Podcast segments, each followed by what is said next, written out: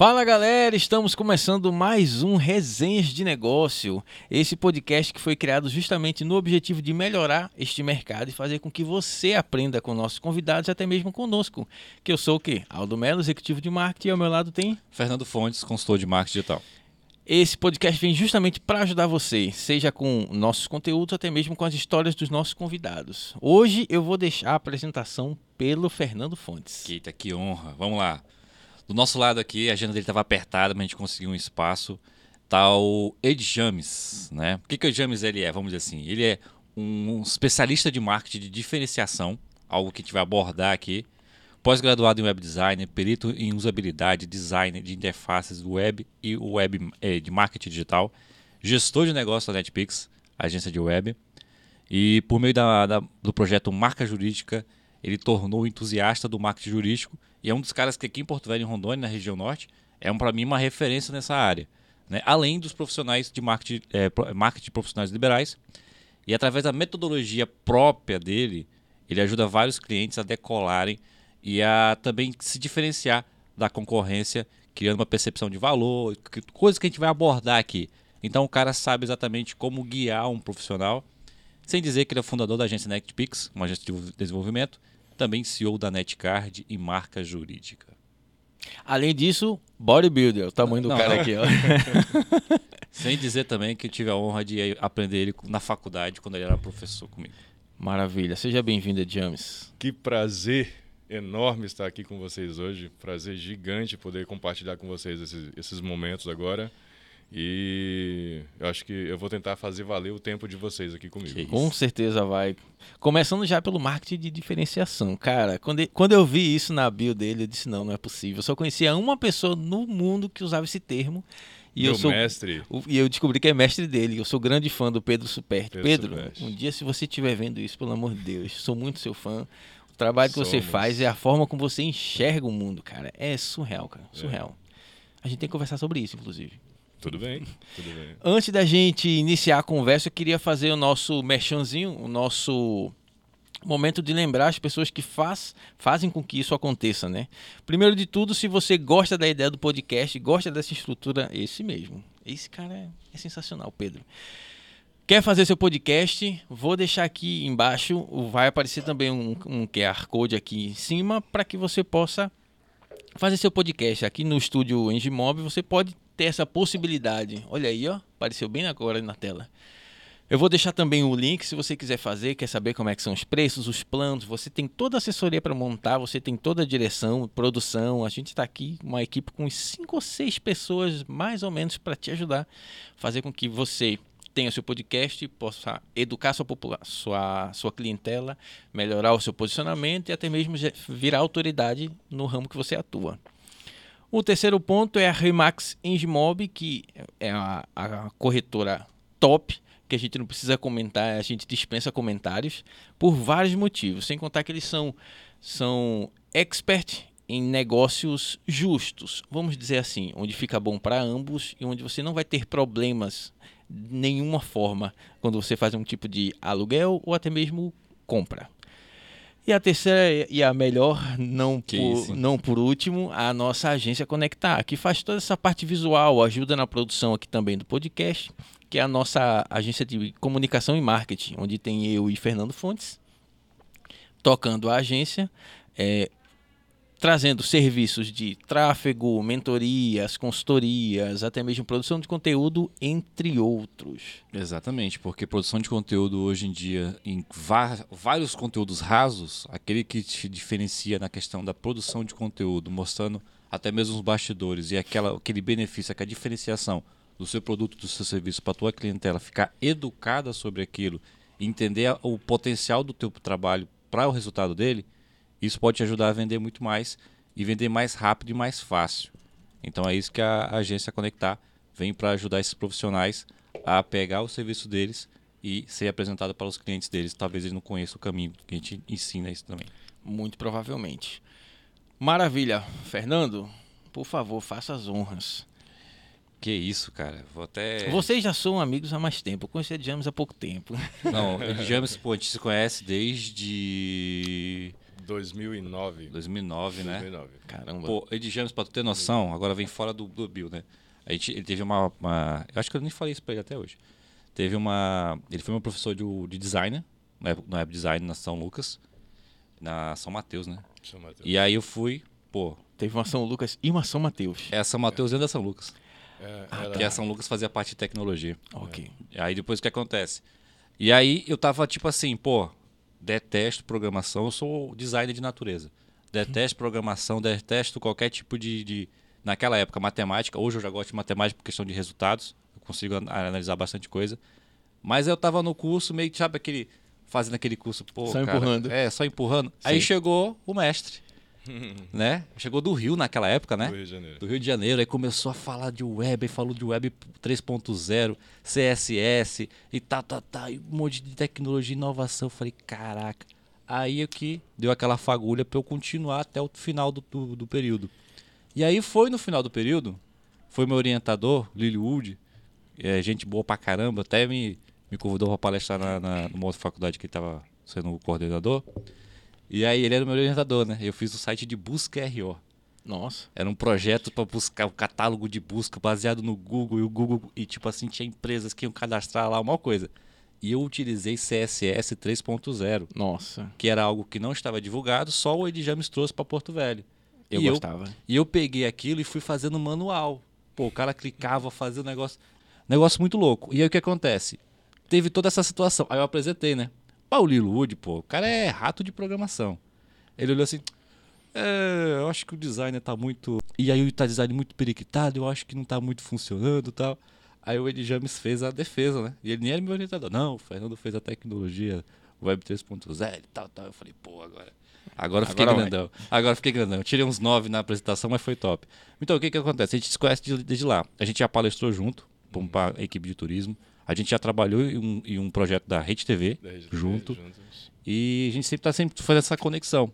E agora com o podcast eu pensei, pô, Ed James é o cara que a gente vai trazer pra cá, ele vai ficar quatro horas com a gente conversando aqui Pois e é. não vai acabar o assunto. Pois é. E- pois é. E focando nisso, vamos lá. É, eu conheci ele na área do- do- da tecnologia. E a grande pergunta para a gente startar aqui, como um empreendedor hoje, aqui de Porto Velho principalmente, ele pode utilizar a tecnologia para ter melhores resultados, para ter até ferramentas para desenvolver melhor o negócio dele. Bom, essa questão de utilizar a tecnologia para negócios é algo bastante interessante porque tem, tem vários vieses né, de, de, de observação para isso. Fato é que hoje tudo está muito embarcado. O que, que isso quer dizer, embarcado? Já existe solução para quase tudo. Então, assim, basicamente, se você pagar o aluguel, pagar uma mensalidade para alguma, alguma startup ou algum projeto que já desenvolveu uma solução que entrega o que você precisa entregar para o teu cliente, você só precisa estar ciente que essa tecnologia existe ou que essa, essa solução existe. Eu acho que a maior tecnologia ela está voltada para o entender é, o que se deseja verdadeiramente, mas não é o que você deseja, é o que teu cliente deseja, o que ele precisa. Que às vezes o que ele deseja não é o que ele precisa Exatamente. né? Então, assim, a, a- expôs então a questão e aí a gente entra, sai, e aí começa aqui um paralelo entre tecnologia e conhecimento de mercado. Conhecer o mercado e conhecer as necessidades do mercado que você se habituou ou que você se habilitou a atender é crucial. É crucial entender verdadeiramente. Não é entender o teu cliente, é, é entender o teu cliente também, mas primeiramente o mercado que ele está. Para que você possa auxiliar esse cliente de uma forma melhor, mais, mais assertiva e que realmente traga resultados para ele. Senão você vai ficar fazendo o que o teu cliente quer. E, e o que ele quer, às vezes, A grande maioria das vezes. às vezes não é o que ele precisa. Exato. E aí, eis, pois, você enquanto... é, Essa é uma discussão que eu já tive com o meu time na agência há algum tempo. Você enquanto profissional, e o que, que quer dizer ser profissional? Cara, se a gente abrir essa palavra, vamos trabalhar só o que é ser profissional. Não é uma pessoa que tem um conhecimento só e meramente. Um profissional, ele tem uma amplitude, uma visão e uma argumentação, uma profundidade no negócio que ele se propõe muito grande. Então é um cara que ele tem que ter várias habilidades em torno, tipo, ele tem que orbitar em torno daquilo que ele se propõe, várias habilidades, para que ele possa se caracterizar ou se dizer profissional. Porque senão ele é só uma pessoa que conhece e que está ajudando pessoas que conhecem menos do que ele. Entendeu? Mas aí vai chegar um determinado ponto, ele é bastante limitado, vai chegar um ponto que ele não consegue instruir essas pessoas. Ou seja, ele não vai trazer o resultado. Ou ah, se a gente dividir um resultado, por exemplo, ah, resultado, ele, a gente divide isso em várias camadas. O que é resultado? Né? Porque, é, é, por exemplo, eu não conseguir acordar cedo e de repente começar a acordar cedo, isso já é um resultado para um objetivo esperado, por exemplo, entendeu? Então isso já é um resultado. Mas acordar cedo 5 horas da manhã. Para quê? É. Entende? Aí, tipo, eu preciso de um objetivo para isso, uma meta para isso. Objetivos e metas são diferentes. Então, eu preciso de uma meta para isso. É acordar cedo para quê? Ah, pronto, então eu já tenho o primeiro resultado que é acordar cedo. O segundo resultado é fazer o que precisa ser feito. Depois você dá sequência nos seus resultados. A somatória disso é que numa, numa quantidade de período ali que você vai determinar, você vai, você vai olhar para trás, colo colocar na mesa e ver. Tive resultado no período ou não? Porque às vezes a gente falha e aí você vai falhar um dia ou outro. Mas no contexto geral, você olha e fala assim: poxa, tive resultado. Né? É, é se a gente for medir só diariamente, poxa vida, tantas coisas acontecem que acaba te frustrando ou você não conseguindo fazer aquilo que você tinha planejado. Mas é saber que isso pode acontecer e que isso vai acontecer, porque é da natureza, é, e não se frustrar por isso. Assim. Show de bola. Já viu que eu já joguei, já tô jogando já pro outro lado. Tá jogando pro outro lado já. Já entendi todinha a situação. Ele tá indo pro desenvolvimento. Para quem não entendeu, o cara vem da tecnologia, tá no marketing e agora também na parte de desenvolvimento, que na verdade está tudo interligado. Hoje, principalmente com o avanço da tecnologia, o marketing e a tecnologia é indissociável é onde entra as empresas Martex, né?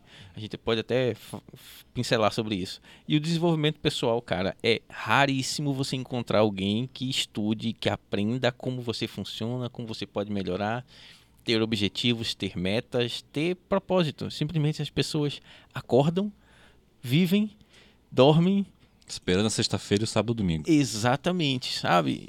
Bom, o cara que é, você já percebe logo, tem alguns tem alguns pontos do perfil. O cara que já carrega a sua própria garrafa d'água.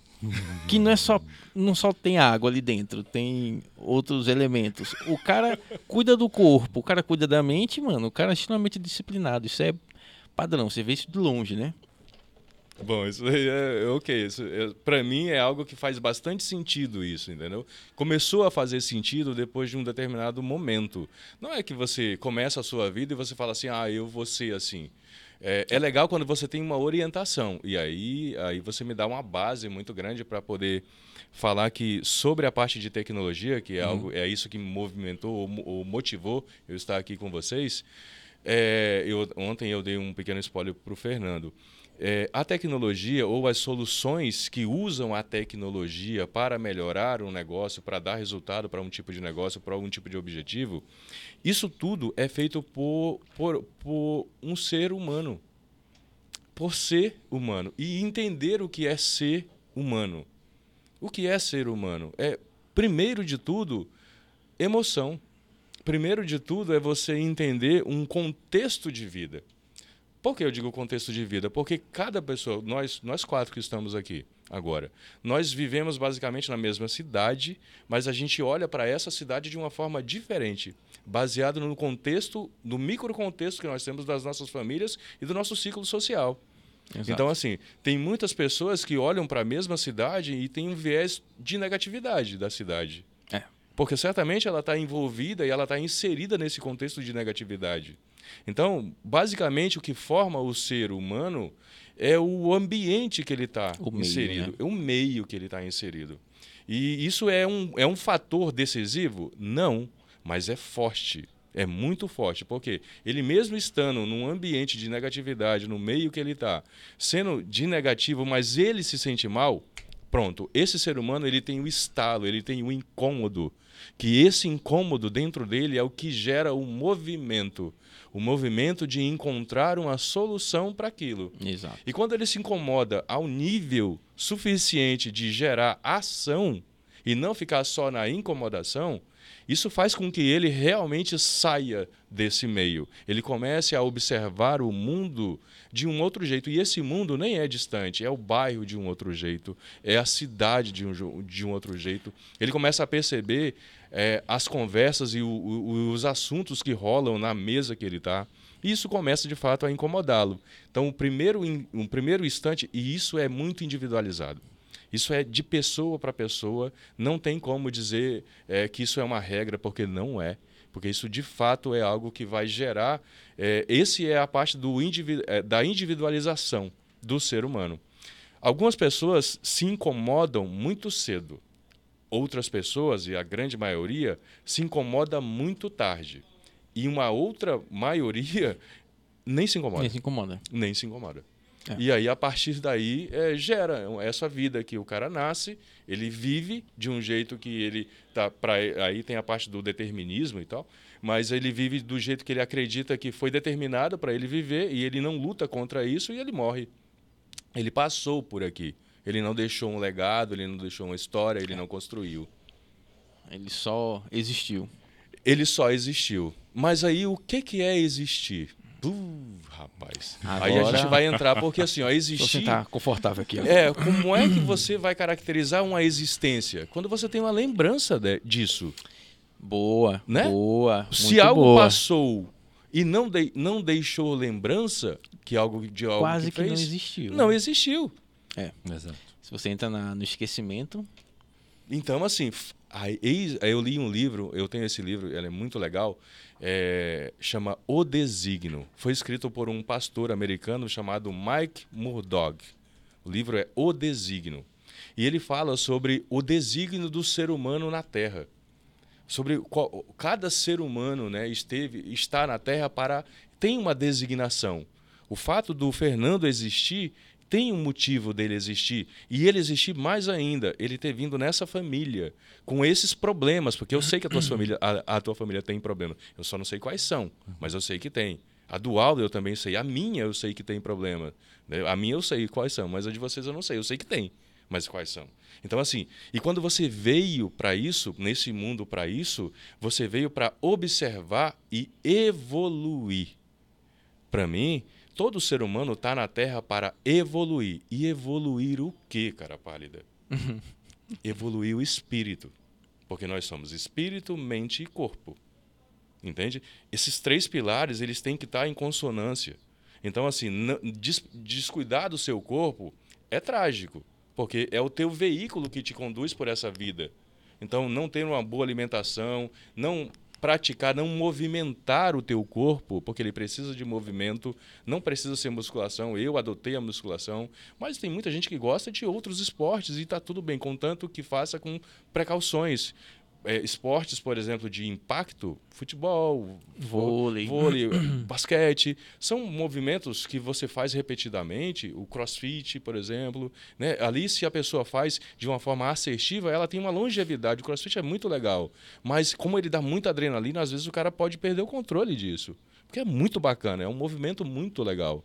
Só que tem que ter cuidado. Entendeu? Então, assim, é, é, é entender que precisa cuidar do corpo, precisa melhorar a mente, a forma de pensar, a forma de chegar, a forma de se comportar, a forma de ver como que as coisas podem ser melhor, para que você possa evoluir esse ser, esse ser maior, o teu eu maior, que uhum. é o uhum. teu espírito, que é a tua alma, né? Então, a partir disso, você entrega essa alma evoluída. Você deixou por exemplo, de ser uma pessoa completamente reativa, ou seja, saiu muito do animal porque essa é, isso é o animal, o instintivo, uhum. para racionalizar. Pensar sobre as emoções. É uma coisa que, por exemplo, um cachorro não faz. Ele vai parar. Por que será que eu fiquei com raiva? É. O cachorro não vai fazer isso, ele só vai fazer. Entendeu? Um boi, por que, que ele vai ele, ele faz o que faz? Ele não pensa sobre o, eh, o que não ele tem que fazer, ele só faz. Nós temos essa capacidade de pensar. Por exemplo, agora, nesse ambiente super agradável que está aqui, eu tenho como pensar sobre, poxa, como a temperatura aqui está agradável, por quê? Uhum. Eu tenho como racionalizar uhum. as coisas, entende? Ah, isso está acontecendo comigo. Por quê?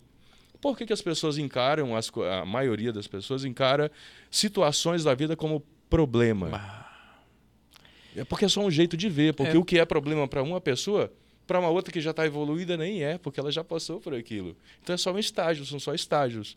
E aí a gente entra nas camadas de desenvolvimento da personalidade e tudo mais. São aquelas É, 21. Tudo que você está vendo aqui, basicamente, ele vai para o próximo tópico.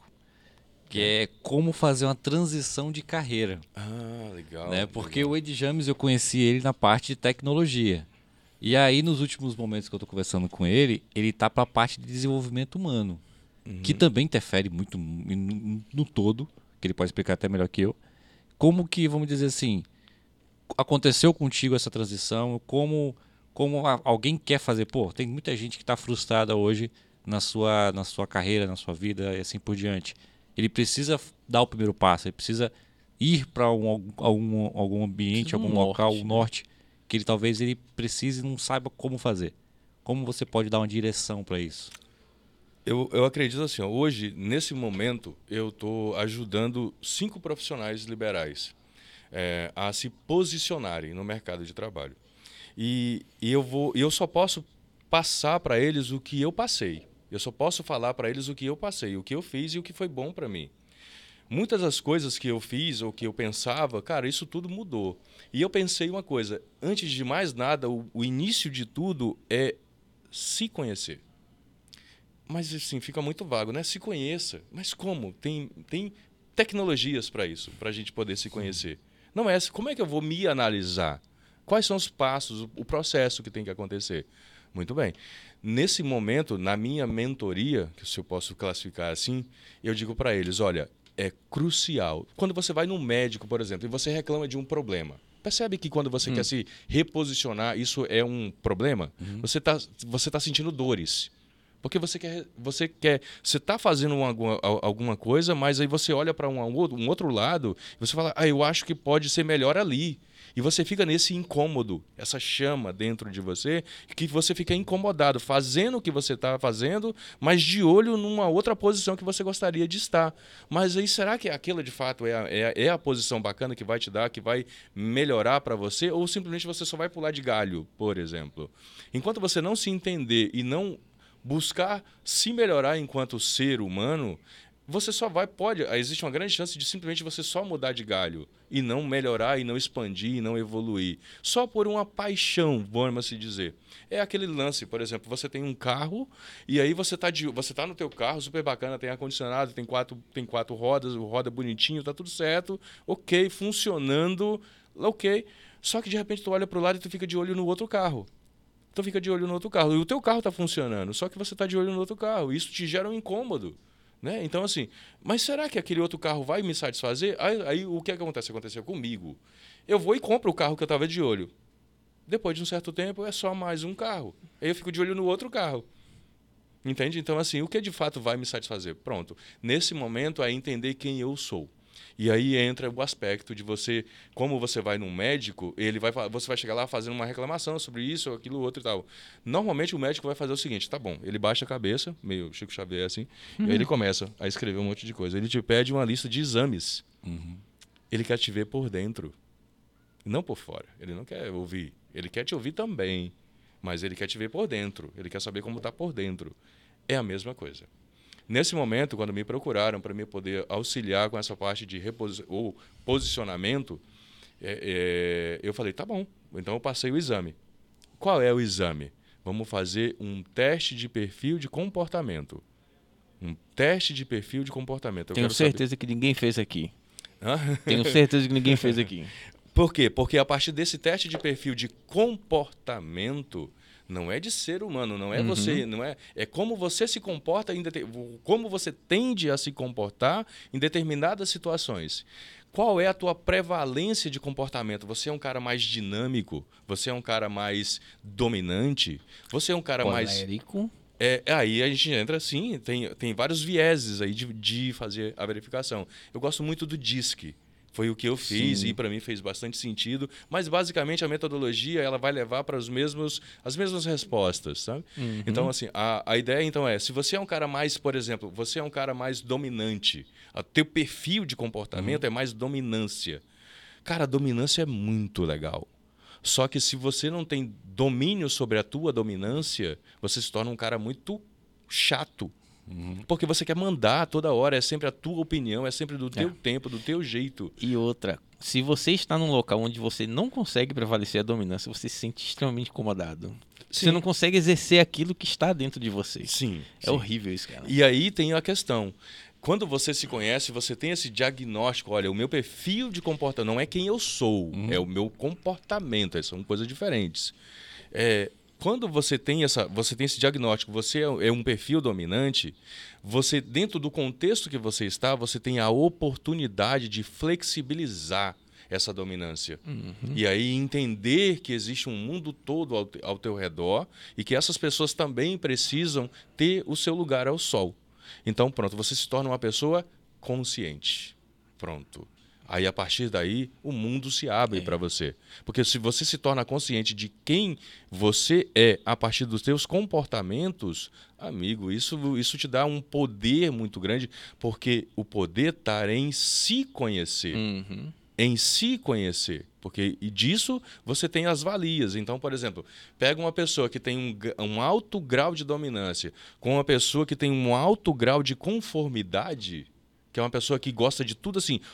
Chega um dominante e fala assim: rapaz, a gente tem que fazer isso agora porque isso tem que funcionar e tem um prazo e vamos fazer. O cara conforme vai ficar extremamente agredido Uhum. porque ele precisa de planilha, ele precisa de organização, ele precisa de um tempo para saber se vai dar certo, fazer as estatísticas, Planejar. fazer o planejamento dele e tal. Se ele chega para um cara que é, por exemplo, um estável da vida, o dominante de frente com o estável, ele simplesmente ele massacra emocionalmente um cara estável. Se ele não tem dominância sobre essa dominância dele, entende? Por quê? Porque é o cara que gosta das coisas mais tranquilas. Ele não gosta de discussões, ele não gosta de desavenças. É um cara que é mais interno, mais dentro. O cara dominante é mais fora. É como o cara influente. Então, o DISC, né, você tem a, a dominância, a influência, a conformidade e a estabilidade. São esses quatro perfis de comportamento. Dentro desses quatro perfis de comportamento, eu entendendo, porque todos nós temos os quatro, mas tem dois que são mais fortes Mais fortes, mais exato. fortes dentro da gente. Quando você entende isso, e aí você entende, por exemplo, qual é o meu perfil? O meu perfil é um CS. Eu sou conforme e estável. Originalmente, se pegar a minha essência, eu sou um cara conforme e estável. Só que, veja, quando eu era muito, era muito legal ser conforme e estável quando eu era web designer. Então eu estudei para isso e eu eu se- sentava na frente do meu computador, cara, os designs que eu fazia era tudo no pixel, um, sabe, a coisa muito milimétrica, muito certinho. Eu tinha completa domínio sobre aquilo porque eu não tinha pressão, porque era eu mesmo que fazia. Só que chegou um estágio que eu observei e falei assim, cara, é, e eu tive um toque da mãe das minhas filhas, ela falou assim, olha, se você continuar desse jeito, o teu trabalho é lindo, é maravilhoso, é assim, é Impecável. impecável, só que não tem escala. Por quê? Porque é só você fazendo esse negócio desse jeito perfeito. E aí eu falei, é, é, e eu quero crescer, e eu quero evoluir, e eu quero ter uma empresa, eu quero ter um time. Então eu não posso ir para esse nível de esmerilhação. Então eu tenho que abrir mão ou flexibilizar, não é abrir Flexibilizar. mão, flexibilizar. E aí eu precisei encaixar dentro do meu perfil a dominância. Para mim poder gerir um time e tudo mais, entendeu? Para mim poder passar para as pessoas sem ter muito controle sobre aquilo. Abrir mão do controle é importante. É, eu, eu achei meu teste DISC aqui. Fazia Achou? tempo Você que eu fez? não- eu Olha tinha que feito. legal! Eu fiz, o, eu fiz o DISC, na verdade eu faço vários. Eu vou tentando me com- compreender como eu funciono. Por quê? Mais um dos benefícios, aqui complementando a fala de James, quando você entende como você funciona, você consegue ter melhor reação às ações alheias. Exemplo, se eu sei que eu sou impossível, muito provavelmente é, eu vou ofender alguém, muito provavelmente eu vou machucar alguma pessoa que ela tem um, um perfil oposto ao meu. Então, naturalmente, eu já me comporto de uma forma que eu não vá agredir as pessoas, porque eu sei como eu funciono. No meu caso, o meu resultado saiu como predominância influente. Mas eu me lembrei daquele outro Você que aí, tem com certeza. colérico, tem que O fazer o Fernando teu, é viu? o, o Fernando é SC, SC. É... estável e conforme. Hum. Realmente, Eu fiz o pá. meu a. hum, Ah, então você tem aí? Eu fiz o meu em 2009, pô. Ah, O meu, o meu salvei. O. CIS na Febra CIS, mas eu não consegui salvar. Salvei no ah, Drive. mas tem você site, não tem. Aqui eu não tenho salvo, mas. Mas você lembra o que deu? Cara.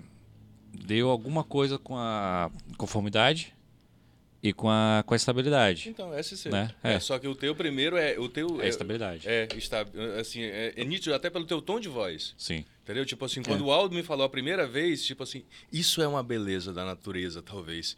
Porque quando eu tenho um contato, por exemplo, é, com vocês, eu já detecto a primeira coisa, o tom de voz, o jeito de falar e a frequência de voz. Ali eu já vou fazendo uma caracterização para descobrir qual é o teu perfil. É. Para quê? Para mim poder me comunicar com Com- você de Exato. uma forma melhor. Uhum.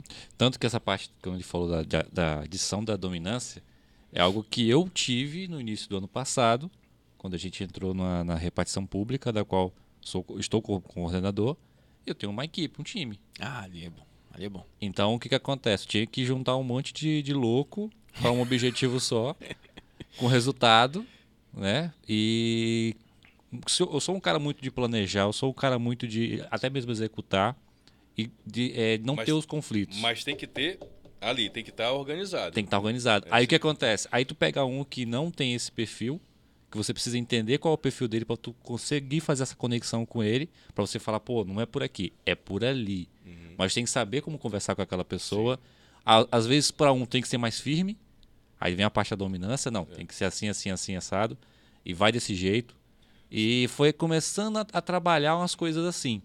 Só que eu te digo, Fernando, que existem, assim, ó, para ser líder, depois eu entendi isso, tá? Uhum, Para ser líder não preciso ser dominante. sim. Existem ex- excelentes líderes, eu posso citar vários, que são conformes. Uhum. Esse cara, ele não vai usar a impulsividade para liderar. Ele vai utilizar exatamente a conformidade.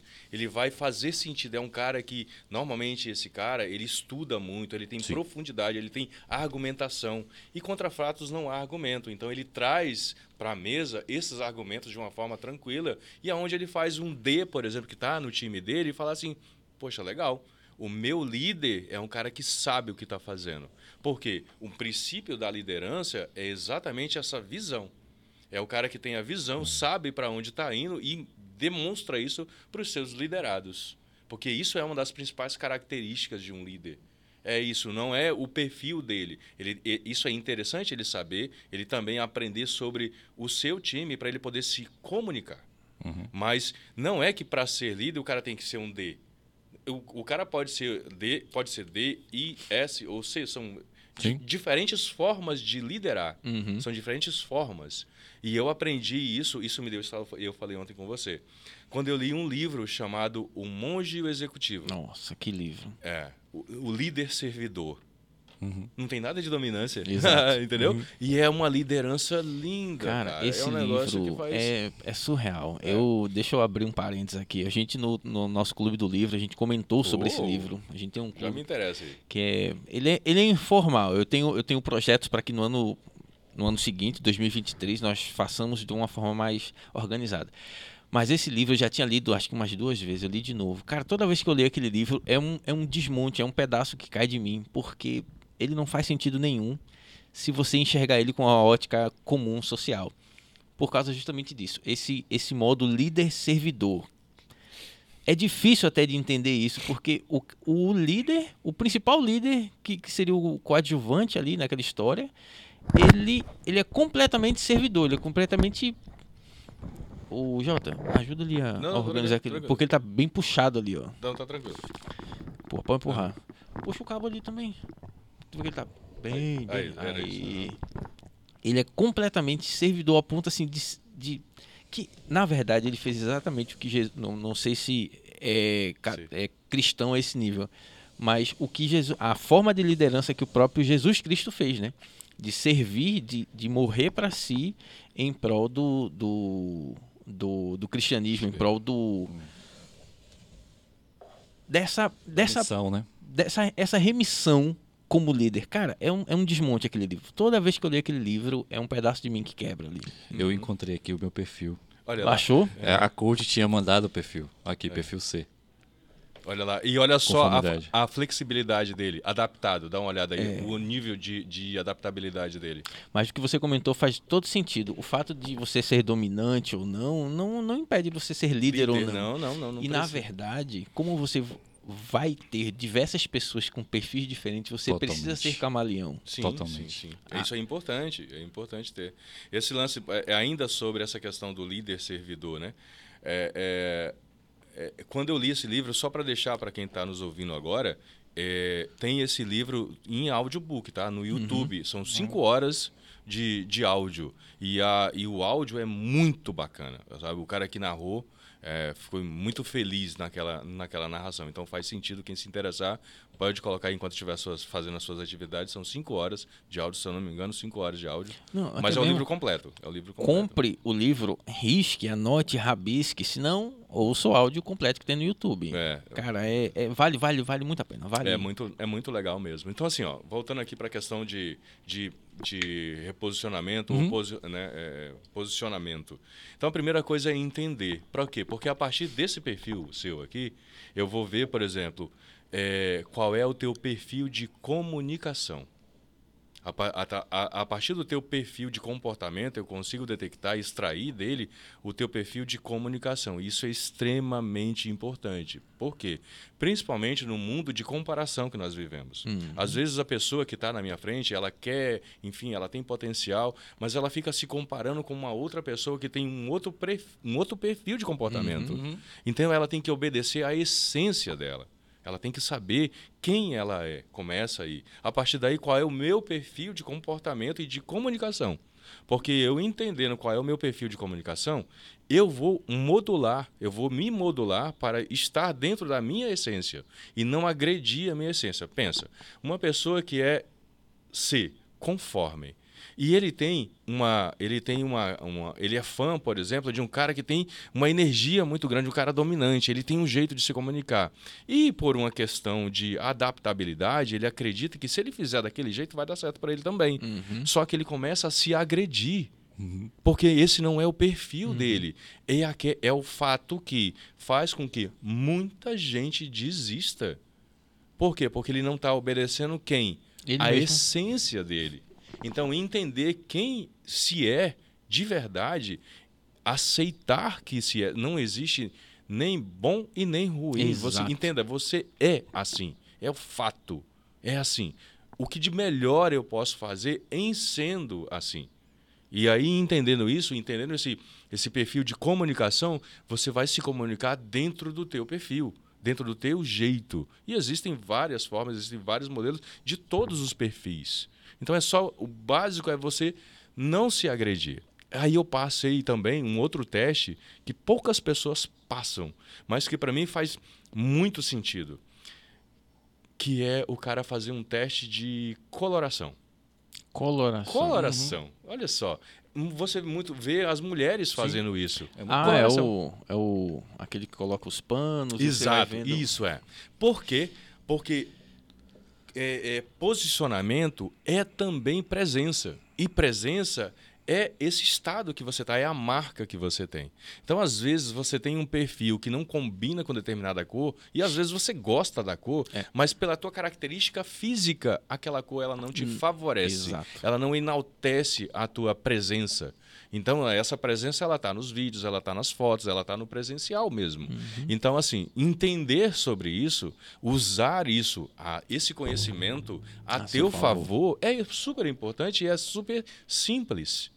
Então, a partir do meu perfil de comportamento, do meu perfil de comunicação, das cores, aí eu entro nas estratégias. Aí pronto, aí eu começo. Aí vem tudo que a gente meio que já sabe. Como é que tem que fazer, a periodicidade, o que tem que postar, como postar, tudo obedecendo aquela regrinha que já foi, já você agora já é conhecida. Simples, não tem nada muito complexo, entende? É pouco comum, mas é simples. Não, é pouco comum. e falando assim, parece que são muitas coisas a se pensar, a analisar. Só que na verdade isso entra no seu cotidiano e se torna natural. Sim. Naturalmente você vai escolher as cores que lhe favorecem, naturalmente você vai saber como lidar com as pessoas, naturalmente você vai ter uma empatia maior com as pessoas e assim vai indo. É, exatamente. Aí a partir daí é observação, é conhecimento e profundidade. Tem um livro muito bacana, Eu vou, vou, citar vários livros aqui, porque eles fazem parte do meu, do meu, do meu eu, né? É, e eu cito muito em palestras e tudo mais, que se chama O Mito do Empreendedor. Hum. Não sei se vocês já ouviram falar. Não. Já vi, mas não li ainda. É, é, é, fininho e tal, duas sentadinhas você consegue matar o bichinho. Mas lá no meio do livro, o autor fala assim, ó. É que não adianta você entender do negócio. Você precisa entender de negócio. Hum. Hum. Então, assim, não adianta, por exemplo, um advogado ser muito bom no direito ou na área de atuação dele, na, sei lá, no trabalhista, por exemplo. Se ele não entender de negócio como ele faz para levar ao conhecimento das pessoas que precisam do trabalho dele, o conhecimento que ele tem, o como ele pode ajudar. Então ele não, não é, é, é fundamental ele entender do que ele se propõe a resolver, claro, mas é importante importantíssimo, ele entender de negócio. Então, o que mais ele precisa saber? Ele tem que entender um pouco sobre perfil, ele tem que entender um pouco sobre PNL, PNL por exemplo. Programação neurolinguística. Programação neurolinguística, se ele entender sobre isso, é legal ele aprender a detectar, a, de, a identificar o perfil da pessoa que está falando com ele. Porque uma pessoa, as pessoas que precisam do serviço dele são as mais, são as mais diversas. Mas qual é o perfil de comunicação dessa uhum. pessoa? Como que eu vou realmente criar uma conexão? Essa é a base para o marketing de diferenciação. É. Porque o, começa aí. Outro ponto é comportamento, como a pessoa está, comportamento de, de ação, leitura corporal. Uhum. Cara, tudo isso influencia até para a negociação. Tem um livro, que eu não vou me lembrar agora o nome dele, que ele é basicamente voltado só para comportamento, só como lidar nas reuniões, como ler as pessoas, como identificar se você está indo bem, como saber se está sendo bem aceito. Indiferente de todos esses pontos que o Ed James comentou, ler a pessoa também é importante. Tem um caso que acontece muito lá na prefeitura. É... Você percebe quando a pessoa está lhe passando informação e ela tá querendo ser rápida, ou quando ela tá muito agradável, tá tipo assim com um tempo uhum. sobrando, ela senta de uma forma diferente na cadeira, ela age de forma diferente. Então, esses dias aconteceu da de uma pessoa tá querendo passar uma informação rápida e objetiva, eu percebi, eu li isso fácil. E aí ela meio que é, mudou o foco, pegou o celular, aí opa, tá na hora de ir já, né? Descansou, Acho que já né? terminou. É. Ela fez, ela, ela ameaçou para sair. Aí, um segundo momento, ela meio que levantou. Quando ela levantou, eu já levantei junto. E a outra pessoa que estava comigo, ela ficou lá, parada. Como uhum. se, ah, a conversa ainda não acabou. E eu percebi isso. Tanto que quando eu saí, essa pessoa saiu atrás de mim. E a outra pessoa ficou lá, esperando, porque ela não conseguiu. É, ela não conseguiu ler, não conseguiu compreender isso. Sim. Isso, cara, isso muda completamente o jogo. A ponto de, tipo, ter uma conversa agradável, de ter uma troca agradável quando necessário, ou até mesmo ser rápido e objetivo é, preciso e cirúrgico quando necessário. Né? Isso também influencia muito, muito, muito. Principalmente quando o cara acha que ah, eu trabalho com advocacia, eu não vendo. Na advocacia, principalmente, né? Eu tô atendo advogados há nove anos. Tudo, tudo é venda. Tudo, é. absolutamente tudo. Não existe o que não seja venda. É. O fato de Ed James estar com a camiseta preta, todo organizado é uma coisa. Sim. Eu estar de camisa remangada, é, sei lá, Hildon Chaves, por exemplo, o prefeito usa a camisa completa, ele não, não remanga. Eu já não uso ela completa. Então, isso identifica também. Você vai aprendendo. O, o Fernando tá de camisa branca hoje. Ele quebrou completamente o padrão. Exato. Ele tá sempre de preto. Eu tô sempre de preto. Eu tenho uma camisa branca e umas oito, nove pretas. Aí ele buga. E algumas por usar cinza. a sua branca, a sua única branca hoje. Isso é porque eu tive que homenagear você, entendeu? Yin e Yang, entendeu? Aqui ao, aos é. opostos aqui. Cara. Eu acho que, assim, ó, independente de qualquer coisa, é, nós somos seres humanos que lidamos com outros seres humanos. Sim. Seja para onde quer que você vire. Uma das frases que mais me impactou, e me impactou agora, assim, depois que eu tomei consciência de algumas coisas. Essa é a parte importante, tomar consciência, tá? É, que nada do que nós façamos na vida vai ser necessariamente para nós mesmos. Uhum. Vai ser sempre para o outro. Uhum vai ser sempre para o outro, que respinga na gente. Não é para a gente, é para o outro. Quem é esse outro? Aí você escolhe. É, vai, em algum momento vai ser em casa, na tua família, em algum momento vai ser para as pessoas que você escolheu estar com você e é o teu social, são os teus amigos, vai ser para as pessoas que você escolheu ajudar, porque você é, criou dentro de você, você identificou dentro de você uma certa habilidade para poder exercer um determinado papel que vai ajudar determinadas pessoas com determinados problemas. Então, é sempre para o outro. Então, esse lance assim, ó, já, essa frase certamente vocês já ouviram, é é melhor lidar com boi do que com gente. É. Cara, isso é simplesmente horrendo, né? Por quê? Porque não vai ter como. Simples... Ah, mas um fazendeiro. Ah, eu vou, vou, vou pro mato. Legal tu vai ter que lidar com gente do mesmo jeito. Uhum. Exato. Tu vai ter que lidar com gente do mesmo não jeito. Não consegue tocar tudo sozinho. Não consegue, não consegue. Então, assim, aprender sobre as emoções, aprender sobre os comportamentos, sobre os sentimentos, emoção e sentimento são coisas distintas. Uhum. Então, entender um pouco sobre isso, procurar se, se ambientalizar com esse conhecimento é importante para você poder melhor se pôr aonde você se propõe a estar seja ele resolvendo o problema para as pessoas, ajudando as pessoas com determinadas dores, seja no relacionamento mesmo. Entende? Então, assim, é, a escolha, por exemplo, de um ciclo de social, de amizade, por exemplo, isso é super importante. Tem aquela frasezinha bem batida que é assim: você é a média das cinco pessoas com quem você mais convive. Uhum. Cara, isso é fato. O modelo mental que é gerado, ele é sim a partir do que você ouve mais vezes assim durante o teu dia. Eu até mostrei para o Fernando, eu tenho talhado lá na Netpix, talhado na parede. Mandei talhar o negócio. De tão, de, de, do, do tanto que eu acredito nisso.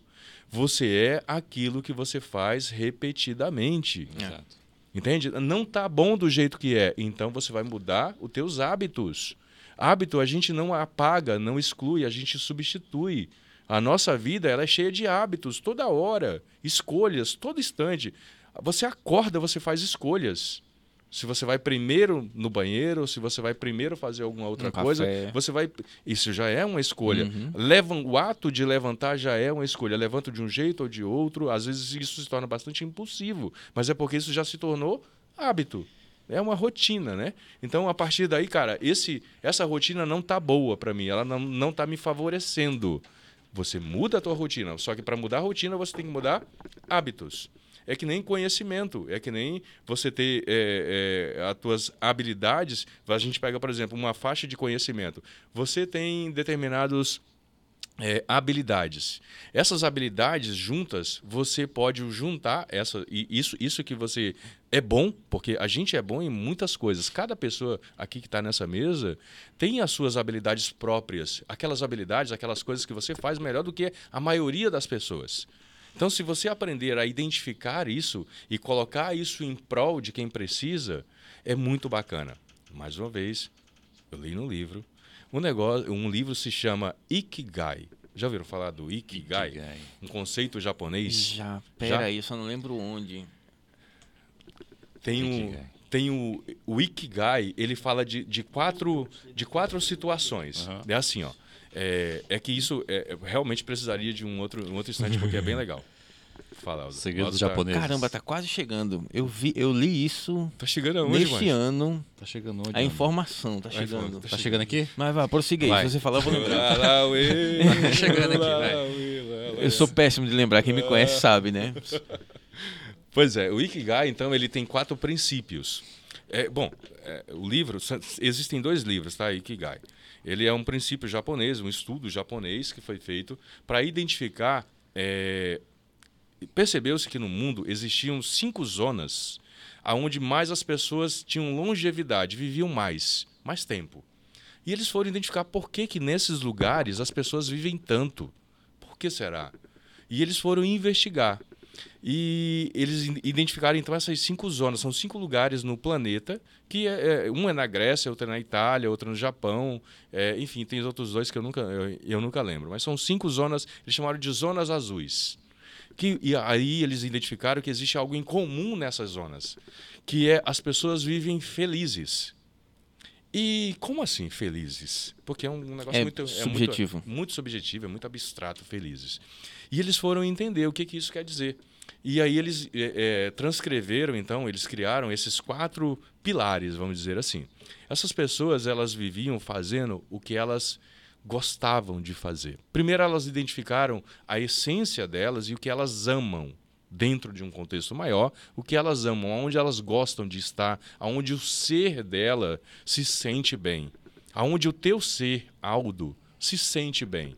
É na praia, é na montanha, é em Porto Velho, é em casa, é no trabalho, é aqui agora nesse momento, aonde o teu ser se sente bem, leve, tranquilo, sem pressões, tranquilo. Então isso é o teu ânimo, é aquela coisa que é teu, é tua. Ali você se sente bem, naquele lugar. Para o Fernando, não é aqui. Às vezes aqui é legal, é só legal, mas não é onde ele se sente completamente à vontade. Às vezes é em, é, é em, é em outro lugar. Identificar isso é importante. Depois é o que você é, o que você tem paixão por fazer. Então, uma coisa é o que você ama, outra coisa é o que você tem paixão por uhum. fazer. Aquela, aquela reciprocidade, quando você tem um feedback, isso te alimenta de, de alguma forma. Quando você entrega algo, você faz algo, aquilo vem um feedback para você e aquilo te anima e aquilo te gera energeticamente algo muito legal. Então, é, é o que você gosta de fazer, é o que você tem paixão por fazer. Segu terceiro, é o que o mundo precisa. O que você identificou que o mundo precisa. E veja, quando eu falo de mundo, não é o mundo, tá? O planeta Terra não. É às vezes é o teu bairro, às vezes é a tua cidade, às vezes é o que você escolheu para fazer. O que essas pessoas, o que esse bairro, o que essa cidade precisa? Qual é a necessidade? Identificar a necessidade é importante. Para saber se você pode ser, e esse é o quarto, se você pode ser remunerado, você pode utilizar a tua, a tua paixão para criar uma solução para aquilo que o mundo precisa. Encontrar isso aonde você pode exercer o teu eu maior, ser você, fazendo o que você nasceu para fazer e tendo e sendo remunerado e ajudando pessoas por conta disso. Pronto, você encontra o teu ikigai. Eu encontrei dentro do meu Instagram, eu tenho um post lá sobre isso. Não sei se vocês viram lá, mas é um. Eu, eu fiz um postzinho, achei muito legalzinho, eu achei legal compartilhar. Tá com um certo tempo isso, inclusive. Quando eu li, assim, eu achei aquilo muito bacana exercer, praticar isso, identificar, porque isso tudo é um exercício, cara. Então, assim, essa, essa, essa descoberta do teu eu, ela é importante. Fazer esse movimento de descobrir o que você gosta, qual é a tua paixão, qual é o, aonde você gosta de estar, o que, que o mundo realmente precisa e que você pode ajudar. Porque o mundo precisa de um monte de coisa. O mundo, eu digo, a nossa cidade, uhum. Né, as, as, as pessoas que a gente escolheu ajudar, eles precisam de um monte de coisa. Mas é identificar o que você se você, na verdade, primeiro é se você, não é o que você pode fazer, porque senão tu vai tentar fazer uma coisa que não é para ti, não é sua. Aí você sai do teu eu, você sai da tua essência novamente. Primeiro identificar aonde você se encaixa dentro desse mundo, você com as suas aptidões e habilidades, aonde você se encaixa nisso. Cara, não é nessa cidade. Não sei se vocês já devem ter amigos que é assim, cara, essa cidade é muito pequena para mim. Sim. Já viu, né? Então, é porque esse cara identificou, ele tem algo muito maior. E a gente tem vários exemplos de pessoas que são muito bem sucedidas de forma é, nacional que saíram de Porto Velho. Entende? Porque a cidade, o ambiente, a cultura nossa não estava preparada para o nível daquele cara, daquela, daquele negócio, por exemplo. E tá tudo bem.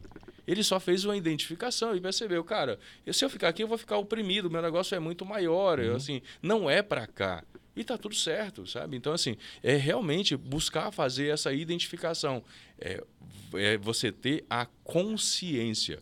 Quando o ser humano se torna consciente de coisas que a maioria das pessoas vive em inconsciente, amigo, vira. isso é um poder muito grande. Quando você se torna consciente sobre o poder das tuas atitudes no outro, o poder das tuas palavras no outro. E por que, que eu digo isso? Porque até um certo tempo atrás eu era um cara, até falei pro Fernando, muito reativo. Uhum. Entendeu? O poder das palavras, cara, é muito forte. Uma palavra dita de verdade, ela não volta mais.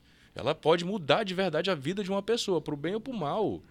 Entende? Aquilo que eu fiz lá com o Fernando, que eu não lembrava disso. Olha, eu fui lá e defendi. Aquilo para ele foi, naquele momento da vida dele, era, era o que ele estava precisando. Entende? Então, assim, e eu poderia muito bem falar assim, cara, olha só, isso, isso, isso aí é uma bosta, velho. Você vai ter que. O que, que, você fez? Esse cara que tinha, me tinha, por exemplo, como uma referência para o negócio, se ele ouvisse isso de mim, amigo, eu não sei o que, que poderia ser. Entende? Isso- Dependendo de como ele encarasse, ouvisse isso, Isso me lembra de. Possivelmente estava fora do digital. pode ser. pode Possivelmente. ser. Obrigado, pode ser. James. Eu ia Porto outro- Velho agradece. Eu ia para outro canto. Pode ser, pode sim. O- isso me lembra muito de Cortella. Ele fala. Uh, Ele tem uma, tem uma expressão, inclusive, que saiu em vários lugares, falando sobre. Principalmente a presilha embaixo aí, cara. Não, isso, puxa mais pra ele aí. Falando sobre. é, excelência. Eu vou fazer aquilo que me prestei a fazer com excelência. Porém, o que é excelência? É muito subjetivo, é muito abstrato. Sim. E aí ele sempre, sempre enfatiza. Excelência é aquilo que você faz com o máximo que você tem, com os recursos que você tem naquele momento. Ponto. Aquilo que o Fernando fez para aquela pessoa que estava reclamando, talvez não tinha sido o melhor, porque talvez ele poderia fazer melhor. Mas para o Fernando, como eu conheço ele, com certeza ele fez com excelência. Foi o melhor que ele conseguiu fazer naquele momento. naquele momento com aqueles recursos, sabe? E isso isso muda completamente o jogo, porque a gente fica sempre se- guiando pela vida dos outros, se comparando e na verdade eu entendo que é um comportamento biológico de comparação. Isso é bom, isso é ruim. Isso é um, é um crescimento ou não. Isso é perigoso ou isso não é. Isso é legal para mim ou isso não é. E essa comparação acaba acabando um pouco com essa parte da excelência, Sim. de fazer o melhor que você pode com o que você tem, né? Que foi exatamente Essa o que parte da, aconteceu. Da. Vamos dizer assim. Ah, Fernando, você tá aí, cara. Não, eu tô só aprendendo. É. Tô Pode só puxar aí pra você, viu? Arruma só o microfonezinho aqui. Isso. Tem que deixar o outro falar, pô. Não, o que acontece? Basicamente, a gente tá falando, tá tratando muito sobre, sobre arrumar a casa. Eu gosto de falar isso. Tipo assim, no digital, quando a gente vai fazer qualquer coisa Ele é bem Voltado. assim, tá? voltado para fazer pô, é um posicionamento, fazer o posicionamento digital de alguém, na parte mais de conteúdo, de, de, de colocar, marcar sua, deixar tua marca lá no digital, a gente fala sempre de arrumar a casa. Na minha versão, é a versão de arrumar a casa, arrumar o feed, arrumar a estrutura, arrumar todas as organizações. O Ed James está indo para algo muito mais profundo, que é o arrumar o C, e o C vai dar consequência total nisso, porque Total. é aquele negócio, uma, uma coisa que a gente está falando dos perfis. Pô, eu olhava pra, pra um perfil, pô, o cara tá lá no Instagram, pai, pô, pá, tu, pai, pega, faz, faz um maior, é, maior show, né? A gente só vê o, o palco do cara, não vê os bastidores. E eu fico, cara, eu acho que eu posso. Foi em 2016, mais ou menos. A gente fez uma palestra na, na Bave, eu acho, Uhum. eu e você. Em a Bave tinha um palestrante lá que era bem expansivo e tal. E eu fiquei, e pô, minha primeira palestra. Ah, sim. Aí eu até comentei, falei, bicho, é minha primeira palestra, tu segura aí. E eu falei sobre Facebook, pô. Sobre venda para Facebook para de turismo. E é o cara bem expansivo lá, apresentou. Falei, caraca, eu tentei copiar ele durante a palestra toda e acabei me machucando a palestra toda. Mas pro pessoal que tava vendo, pô, foi maravilhoso. Ninguém falava aquilo. Eu peguei minha parte técnica, a, toda a a organização que eu coloquei lá e coloquei, tentei botar a energia do cara, e não era minha. Em 2017 eu fui entender como é que era a minha pegada.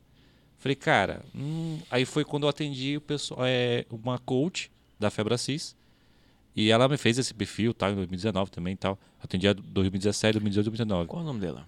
Ah, Isabel? Isabel. Ah, eu conheço. Isabel. A Isabel é Um muito abraço, bom, Isabel. né? Gente, Isabel. nossa, cara, você conversa com ela, você, você sai do chão, cara. A gente fez um reposicionamento digital com ela, pra, pra parte do... Inclusive foi o marido dela do rancho que falou comigo esse dia Foi? que eu te comentei. Gente boa. A gente tem que ir lá, hein? E aí, tipo assim, a gente fez repos- reposicionamento até de conteúdo no digital, porque ela era é muito boa em palestra, em qualquer tipo de consultoria e, e mentoria. A gente passou pra parte do digital com ela, mas gente boa demais.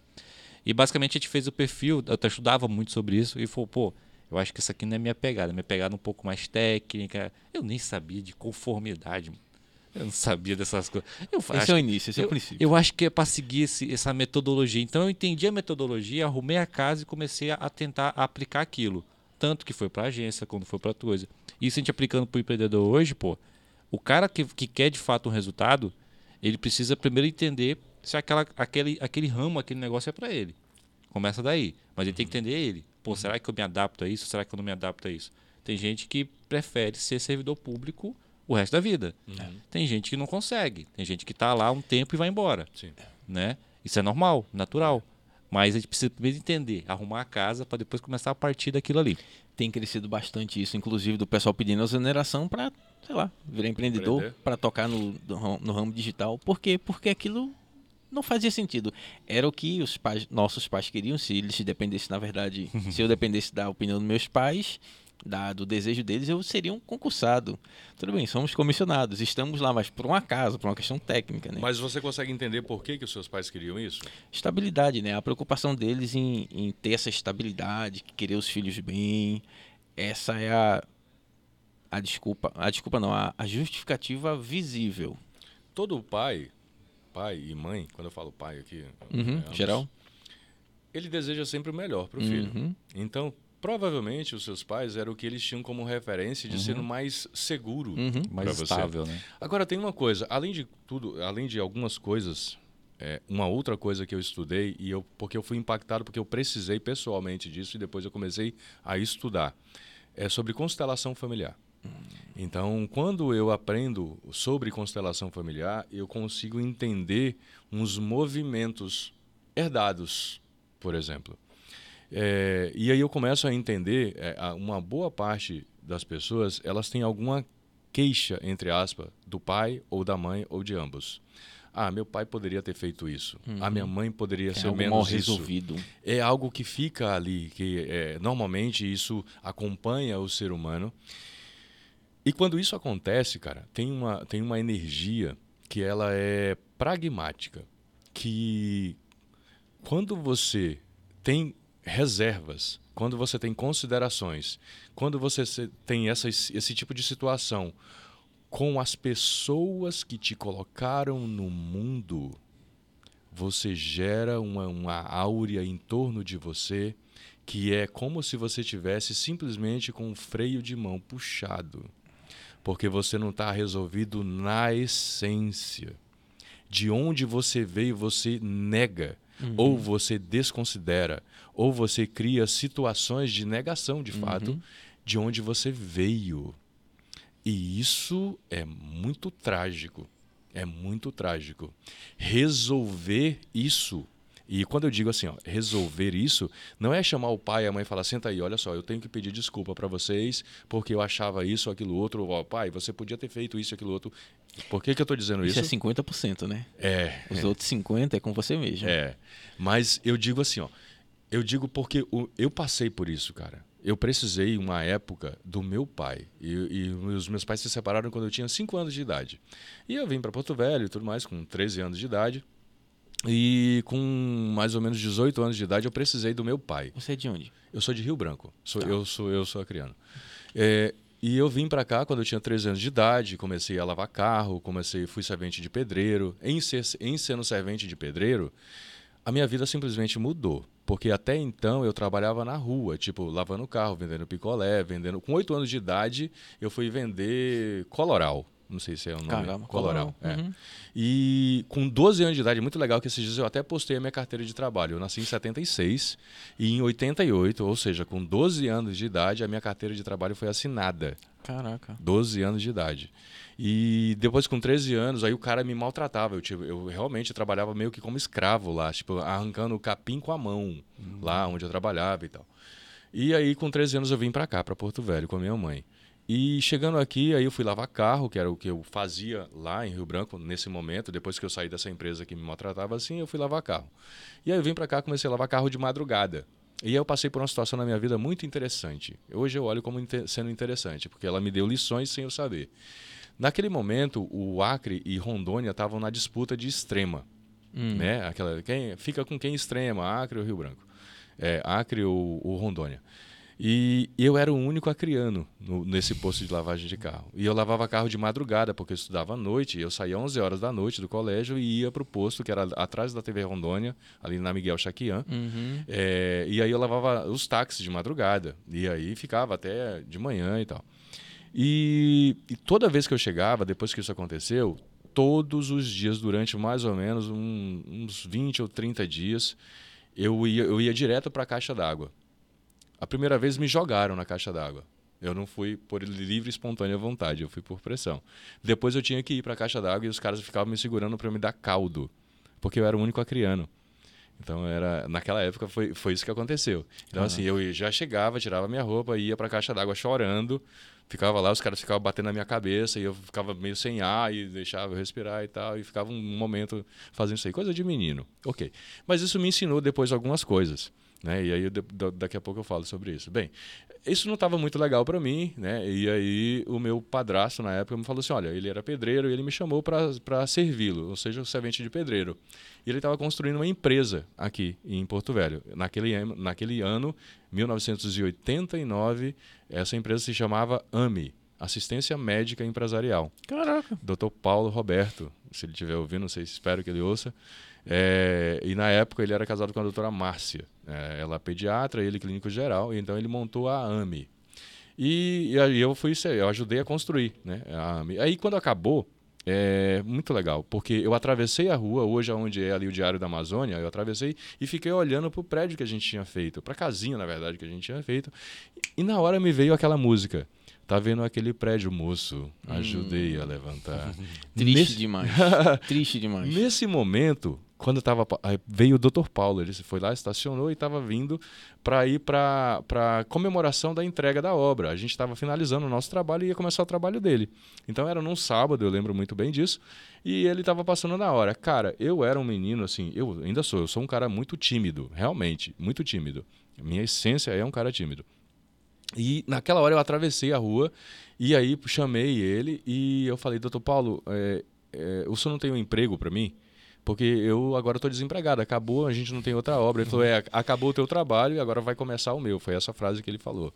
Eu lembro isso, nunca vou esquecer disso. Aí ele falou assim, e o que, que você sabe fazer? Aí eu falei, ah, eu já lavei carro, eu já vendi coisas na rua e agora eu trabalhei aqui como pedreiro, como, como, como auxiliar de pedreiro com o Zé aqui e tal. Ele, ah, tá. Ah, faz o seguinte, Faz o seguinte, é, vai ser difícil não segurar hum, aqui. Emocional. É, faz, Fica à vontade. É, é, faz o seguinte, vem aqui na segunda-feira e fala com o Bosco. Ele vai ver o que consegue para você. Vem cedo, fala com o Bosco cedo, tá bom? Cara, cedo para um pedreiro é 5 horas da manhã, velho. Então, assim, eu peguei o Interbairros, né? O primeiro Interbairros, eu lembro disso. É, e aí. Morava onde nessa época? Eu morava no Bela Vista, na, no bairro Belvedere. Na época era Belvedere, hoje, hoje é, ele, é Eletronorte, atrás da Vila ah, da Eletronorte ali. Campos é, Salles ali. É, exato. É, minha mãe mora lá, né? Até hoje. E aí eu peguei e fui e cheguei lá às cinco e pouquinho da manhã. Cheguei tudo escuro, meio que ainda escuro, assim, tava o vigia lá. Eu falei, o doutor Paulo pediu para mim vir falar com o Bosco, ele tá aí? aí o, menino, o cara olhou para mim, ele falou assim, menino, é cinco e pouco da manhã, tipo, ele vai chegar às oito horas. Né? Eu falei, não, mas o doutor Paulo falou que era para mim vir cedo. Meio que, meio que fiquei puto com o cara. Eu falei, não, o cara tá aí, ele falou pra mim vir cedo. Aí ele falou assim, rapaz, fica aí quietinho, porque ele. Aí eu fui dormir, né? Tipo, ele, ele falou, ó, realmente ele vai chegar só 8 horas. Eu falei, ah, poxa, mas o doutor Paulo mentiu pra mim. Já, já, já fiquei puto com o doutor Paulo, né? Aí, bom, o Bosco chegou já 8 horas e aí eu conversei com ele. Ele falou, não, o doutor Paulo não falou nada pra mim, não. O que você sabe fazer? Lá vai eu repetir o que eu sabe fazer. Ele falou, não, eu vou falar com ele aqui, só um minutinho. Aí eu falei, busca, eu tô com fome, cara, não tem nada aí para me comer e tal. Ele falou, ah, tem aqui um pão e tal. Fui comer, ele foi lá, falou com o doutor Paulo, ele falou assim, olha, não tem nada não mas o doutor Paulo pediu para te colocar. Cara, aí o que, que eu fui fazer? Eu fui ajudar a dona Lúcia, eu lembro até hoje a dona Lúcia, uma senhora, que era a, a zeladora, e eu fui, olha só como ele me encaixou. Eu fui auxiliar a dona Lúcia a limpar. Então, a lavar pano para ela, a passar pano para ela, auxiliar a dona Lúcia. Auxiliar da dona Lúcia. Auxiliar da dona Lúcia. Então, auxiliar de serviços gerais. Legal. Eu comecei nesse processo. Só que, assim, é, para tu ver que como a gente precisa de pessoas é, nesse momento eu comecei. Então, com, quando todo mundo ia embora meio-dia almoçar, eu era pedreiro, cara. Então, assim, eu levava minha comida. E eu sempre fiz a minha comida. Desde pequeno eu sempre fiz. Minha, eu, eu amo fazer a minha comida. Não é que eu gosto de cozinhar, eu gosto de fazer a minha comida. Para saber o que eu estou comendo. Entendeu? Isso para mim é, é, bem importante. É, e a minha comida é muito simples também. Então, é, eu levava sempre, sempre minha comida. Então, quando todo mundo ia almoçar, meio-dia, eu ficava lá, almoçava e ficava lá de bobeira. Só que tinha um negócio na minha frente que depois eu fiquei sabendo que se chamava máquina de escrever, uhum. uma Olivetti. Aí a gente já entende como é que chegou no ramo de tecnologia. Ah! e aí, cara, eu comecei a brincar naquele negócio. Aí o Dr. Paulo, assim, depois de um certo tempo, o Dr. Paulo descobriu que ele chegou meio meio-dia, não tinha ninguém ainda, meio que de surpresa, assim.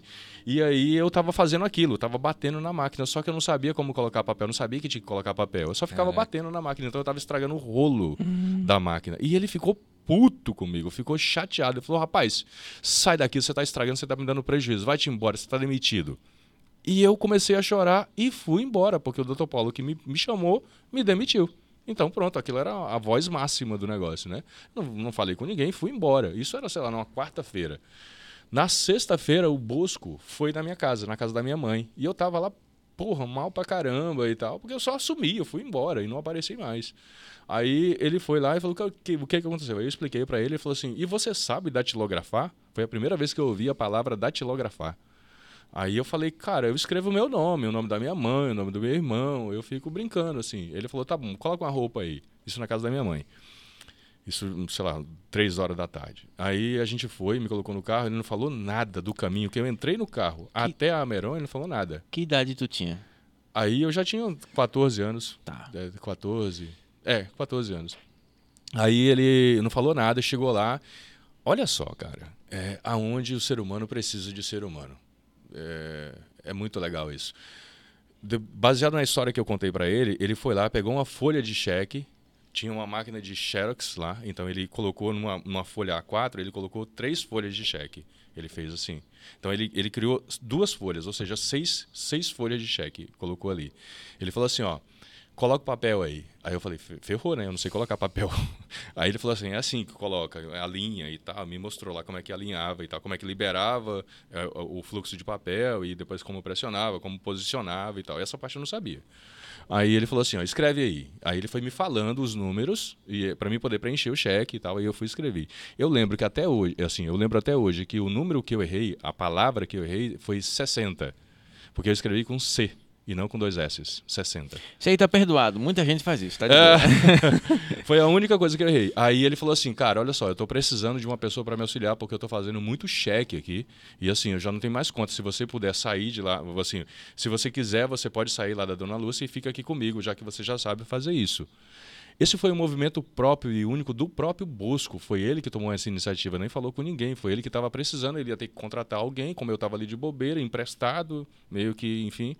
E ele fez isso. Cara, esse cara, ele simplesmente ele mudou a minha vida.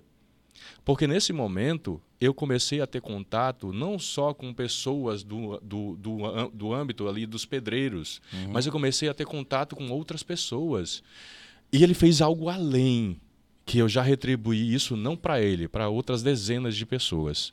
Isso é, eu não vou. é, eu já retribuí isso e continuo retribuindo, porque aquilo simplesmente não tem, não tem preço para me pagar, simplesmente. Quando eu, ele me chamou para estar lá com ele, eu precisava fazer isso e, e eu precisava ir no banco para poder levar, eu, tipo office boy, Uhum. saca? Então, cara, eu ia sair de serven- auxiliar de serviços gerais para office boy. Palavra em inglês, velho, um negócio chique pra caramba. Pô, olha aí, office boy. Quase ganhando em dólar. Poxa Entrando vida. em banco. Caramba, bicho. Eu entrando em banco pra falar com, sabe, inimaginável, cara. Só que eu, as minhas roupas eram muito ruins, cara. Era um negócio assim, tipo, mal mesmo. assim. Humildes, humildes. É, mal, assim. Eu lembro que na época tinha, na época tinha o tênis Hadley. E eu, eu tinha um tênis de um sapato de couro, tinha um cara que ti- tinha um tênis Hadley, um amigo meu, só que o tênis estava furado. Eu lembro até hoje, eu nunca mais achei. Eu queria comprar esse tênis Hadley vinho. Ah, não, vou ter que pesquisar agora. Ah, e aí, vinho. vinho. E aí ele trocou comigo porque eu queria um tênis, não, não aquele sapato feio que eu tinha, e ele me deu o tênis furado. Ah, Hadley vinho. É, Eu não sei se tem, porque eu nunca, nunca é procurei tipo, isso daí. Esse assim? Esse daí, esse daí, esse mesmo. Isso daí. Aí, só que tava furada. Minha mãe, como é costureira, então ela tinha um pano lá e eu toda vez que eu ia calçar o tênis, eu colocava o pano e aí su- sumia o furo, entendeu? Uhum. Então, beleza, eu fiquei assim. Só que aí ele falou assim, ó, vem cá, entra aqui no carro. Era Aí- melhor comprar a meia da cor É, eu tô falando isso hoje, né, cabeça? Na época era o que eu tinha, era o que eu, foi, foi o que eu pensei. Tá bom, tá bom. Improvisou. Não, É. pô, cortava, botava todas as meias só ali onde tá o furo, entendeu? É. Aí já otimizava. É, agora é fácil, né? Mas. Mas assim, aí de- o, o Bosco ele me pegou e me colocou no carro e a gente foi no Lojão da Sete. Eu não sei se existe ainda. Eu lembro até hoje, velho. Ele falou assim: olha, vamos lá. Então a gente precisa comprar umas roupas pra você. Você vai representar a empresa, você não pode ficar andando com essas roupas aí, que era essa roupa de, né? Aí eu falei, tá bom, cara. Eu pensei, né? Ele vai descontar do meu salário, alguma coisa assim. Cara, esse cara comprou, eu lembro até hoje, três calças jeans, cinco camisetas, duas camisas, que eu nunca tinha usado uma camisa de tecido, nunca tinha usado. Duas camisas, três camisetas, cueca, meia, sapato. Caramba.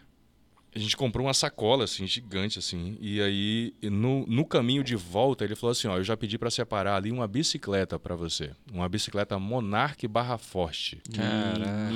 Foi o meu primeiro veículo, assim, tipo... veículo. Veículo. Top. Cara, ele comprou uma pastinha azul, a bicicleta era azul, aí ele comprou uma pastinha azul também para poder colocar os documentos e tudo mais. Bicho, simplesmente assim, é, é impagável aquilo, sabe? Eu nunca mais falei com o Bosco, ele tá- eu sei que hoje ele mora em Rio Branco. Então ele fez isso por mim, cara. Ele investiu em você. Ele investiu em mim, cara. E aí, a partir daí, eu comecei a ter contato com outro mundo. Comecei a falar com gerente de banco, com as caixas. Outras, outra cultura. Outra cultura, outro tipo de pensamento, outras coisas. Ele mudou a minha vida, cara. Ele mudou a minha vida. Porque a partir daí, e aí eu vou resumir, porque senão fica um negócio muito extenso. Eu entrei, como vocês viram, como auxiliar de serviços gerais. E eu tenho na minha carteira. Por isso que eu peguei e postei a minha carteira de trabalho, mas essa parte eu não postei. Depois de nove A anos. gente posta, vou fazer um Pode corte. ser. Ah, pode, eu, eu mostro aqui, eu mando para você, sem problema. Depois de oito ou nove anos, eu saí da, da AME ainda, naquele tempo. hoje é Ameron. Ah, naquela época era AME. É, eu saí de lá como gerente financeiro. Caramba. Esse foi o meu Nossa. último posto lá. Assim, eu passei por muitas coisas lá. É, eu- o Dr. Paulo queria que eu fosse fazer medicina junto com o Alexandre e tudo mais. Eu não, não quis por algum motivo, não sei, não, não, não sei porquê, mas eu não topei. Mas ele me falou uma palavra. Ele me disse que ele falou de uma instituição que era muito boa e tudo mais. E essa instituição se chama PUC. Nossa. E esse nome ficou na minha cabeça. Naquele momento foi o que eu entendi.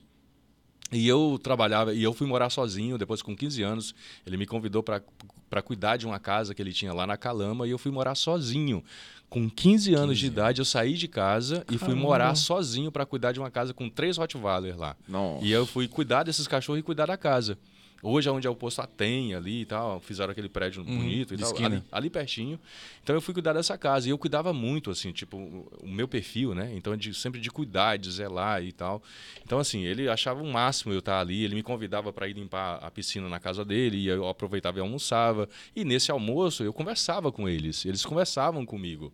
Entende? Então, assim, e eu ficava ouvindo, assim, é um mundo completamente É. diferente para mim, mas eles me davam atenção de alguma forma, ou me deixavam, pelo menos, ficar ouvindo aquelas novas palavras, aquele novo jeito de ser, e até as, as, as discussões. Era completamente diferente das discussões da minha família. As discussões da minha família tinha porrada, porrada e bomba, entendeu? Tiro, porrada e bomba. É, porrada e bomba. Lá não, era discussão. Não, mas você não deve fazer porque é melhor assim. E eu falava, nossa, tem um jeito diferente de brigar De brigar. né? Discutir. Eu falei, nossa, cara, que legal e tal. Muito bem.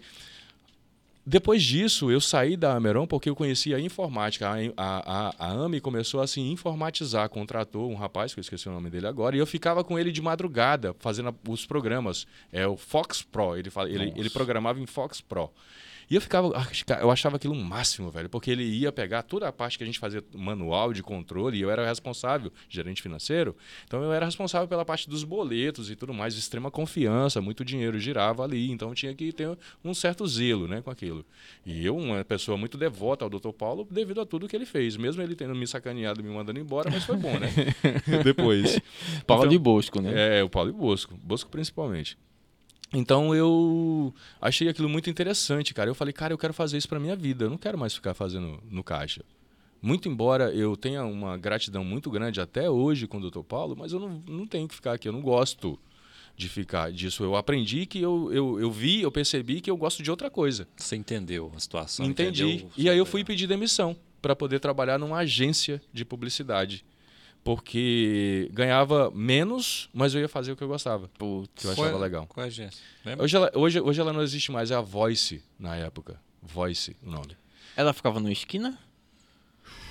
Não, quando a, ela ficava na, na Elias Guaraebe. Na Elias Guaraebe. Numa esquina? Não, na- não. Perto do. daquele. Do Federal Burger ali, não? Não, não, não, não, Então não. não. Então, assim, aí eu fui pra lá e aí eu trabalhava de madrugada. Foi aonde eu tive contato, por exemplo, com o plano de mídias, como é que faz essa Caraca. parte. O cara que me contratou era um publicitário. Então eu aprendi com ele como imposta a voz, como é que faz as coisas, assim e tal. E eu ficava olhando, eu, eu, eu vindo, outro vendo ele trabalhar, eu achava aquilo legal. Ele me convidou, por exemplo, a fazer as planilhas, né, os planos de mídia e tal. É, é, ele argumentando, veja, um publicitário argumentando, é completamente diferente, já é um outro nível. Percebe que eh, eu vejo, eu via a secretária conversando, eu via o Dr. Paulo lá na família dele, eu via depois o Newton, que era o gerente de, de, de vendas, argumentando o, o jeito que ele tinha, a persuasão dele, que depois eu descobri o nome é persuasão, é, como, que ele, como que ele se portava, eu falava, tudo isso foi me alimentando, cara. Isso, tudo isso foi me alimentando. E hoje, quando eu faço o que eu faço, não tem um minuto sequer. Ontem, por exemplo, eu estava na agência até de madrugada. Cara, eu fico sempre lembrando, cara, se eu- isso aqui, esse jeito de fazer, eu aprendi lá atrás. É Foi a experiência. É a experiência, sabe, que está ali, a vivência que eu tive. Isso tudo me, me norteou para poder argumentar aqui agora. Entende? Então eu falei, cara, tudo faz sentido. Olhando para trás, tudo faz sentido. Os pontos se conectam só quando a gente olha para trás. Quando tu olha para frente, tu não vê, é tudo é tudo difuso. Agora quando tu olha para trás, faz sentido. Ah, então se eu, olha só, eu faço o que eu faço, por quê? Porque alguém lá atrás me apresentou a tal pessoa que eu fiz isso, que ela me, me apresentou a uma, uma outra pessoa, que eu, sem, mesmo sem querer, eu fui lá e participei de alguma outra coisa que me conectou com outra pessoa que me trouxe até aqui. Entendeu? Quando tu olha para trás, tu vai ver quem foi que deu start na tua vida. Você consegue saber. Você consegue ver. Se você não tivesse feito, se eu não tivesse levantado e ido falar com o Dr. Paulo, eu não estaria aqui com vocês, cara. Entendeu? Se eu não tivesse falado com ele, se ele não tivesse me demitido, o Bosco teria contratado uma outra pessoa. Ele não teria sentido falta de mim, teria contratado uma outra pessoa, porque eu era só mais um cara que estava ajudando a dona Lúcia. Percebe que essa- Uhum. faz tudo sentido? Eu, o Dr. Paulo tinha que fazer aquilo para mim, para o, o, o Bosco ir lá em chamar. casa me perguntar por que, que eu tinha sido demitido, para ele poder tomar a iniciativa dele, para me poder. Entende? Então, assim, tudo isso faz sentido. O movimento, por exemplo, de pedreiro, por exemplo, aquilo me ensinou muito. A força física também, o esforço, o, o, o disciplinar de estar ali sempre no mesmo horário, fazendo a mesma coisa, servindo do mesmo jeito.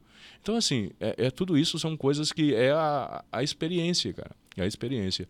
E é isso tudo eu trago para agora também essa carga toda, né? Tipo, de uma forma ou de outra, existe uma carga de conhecimento aí. Então, aí, a partir daí, tem todas, todas as outras experiências que eu tive.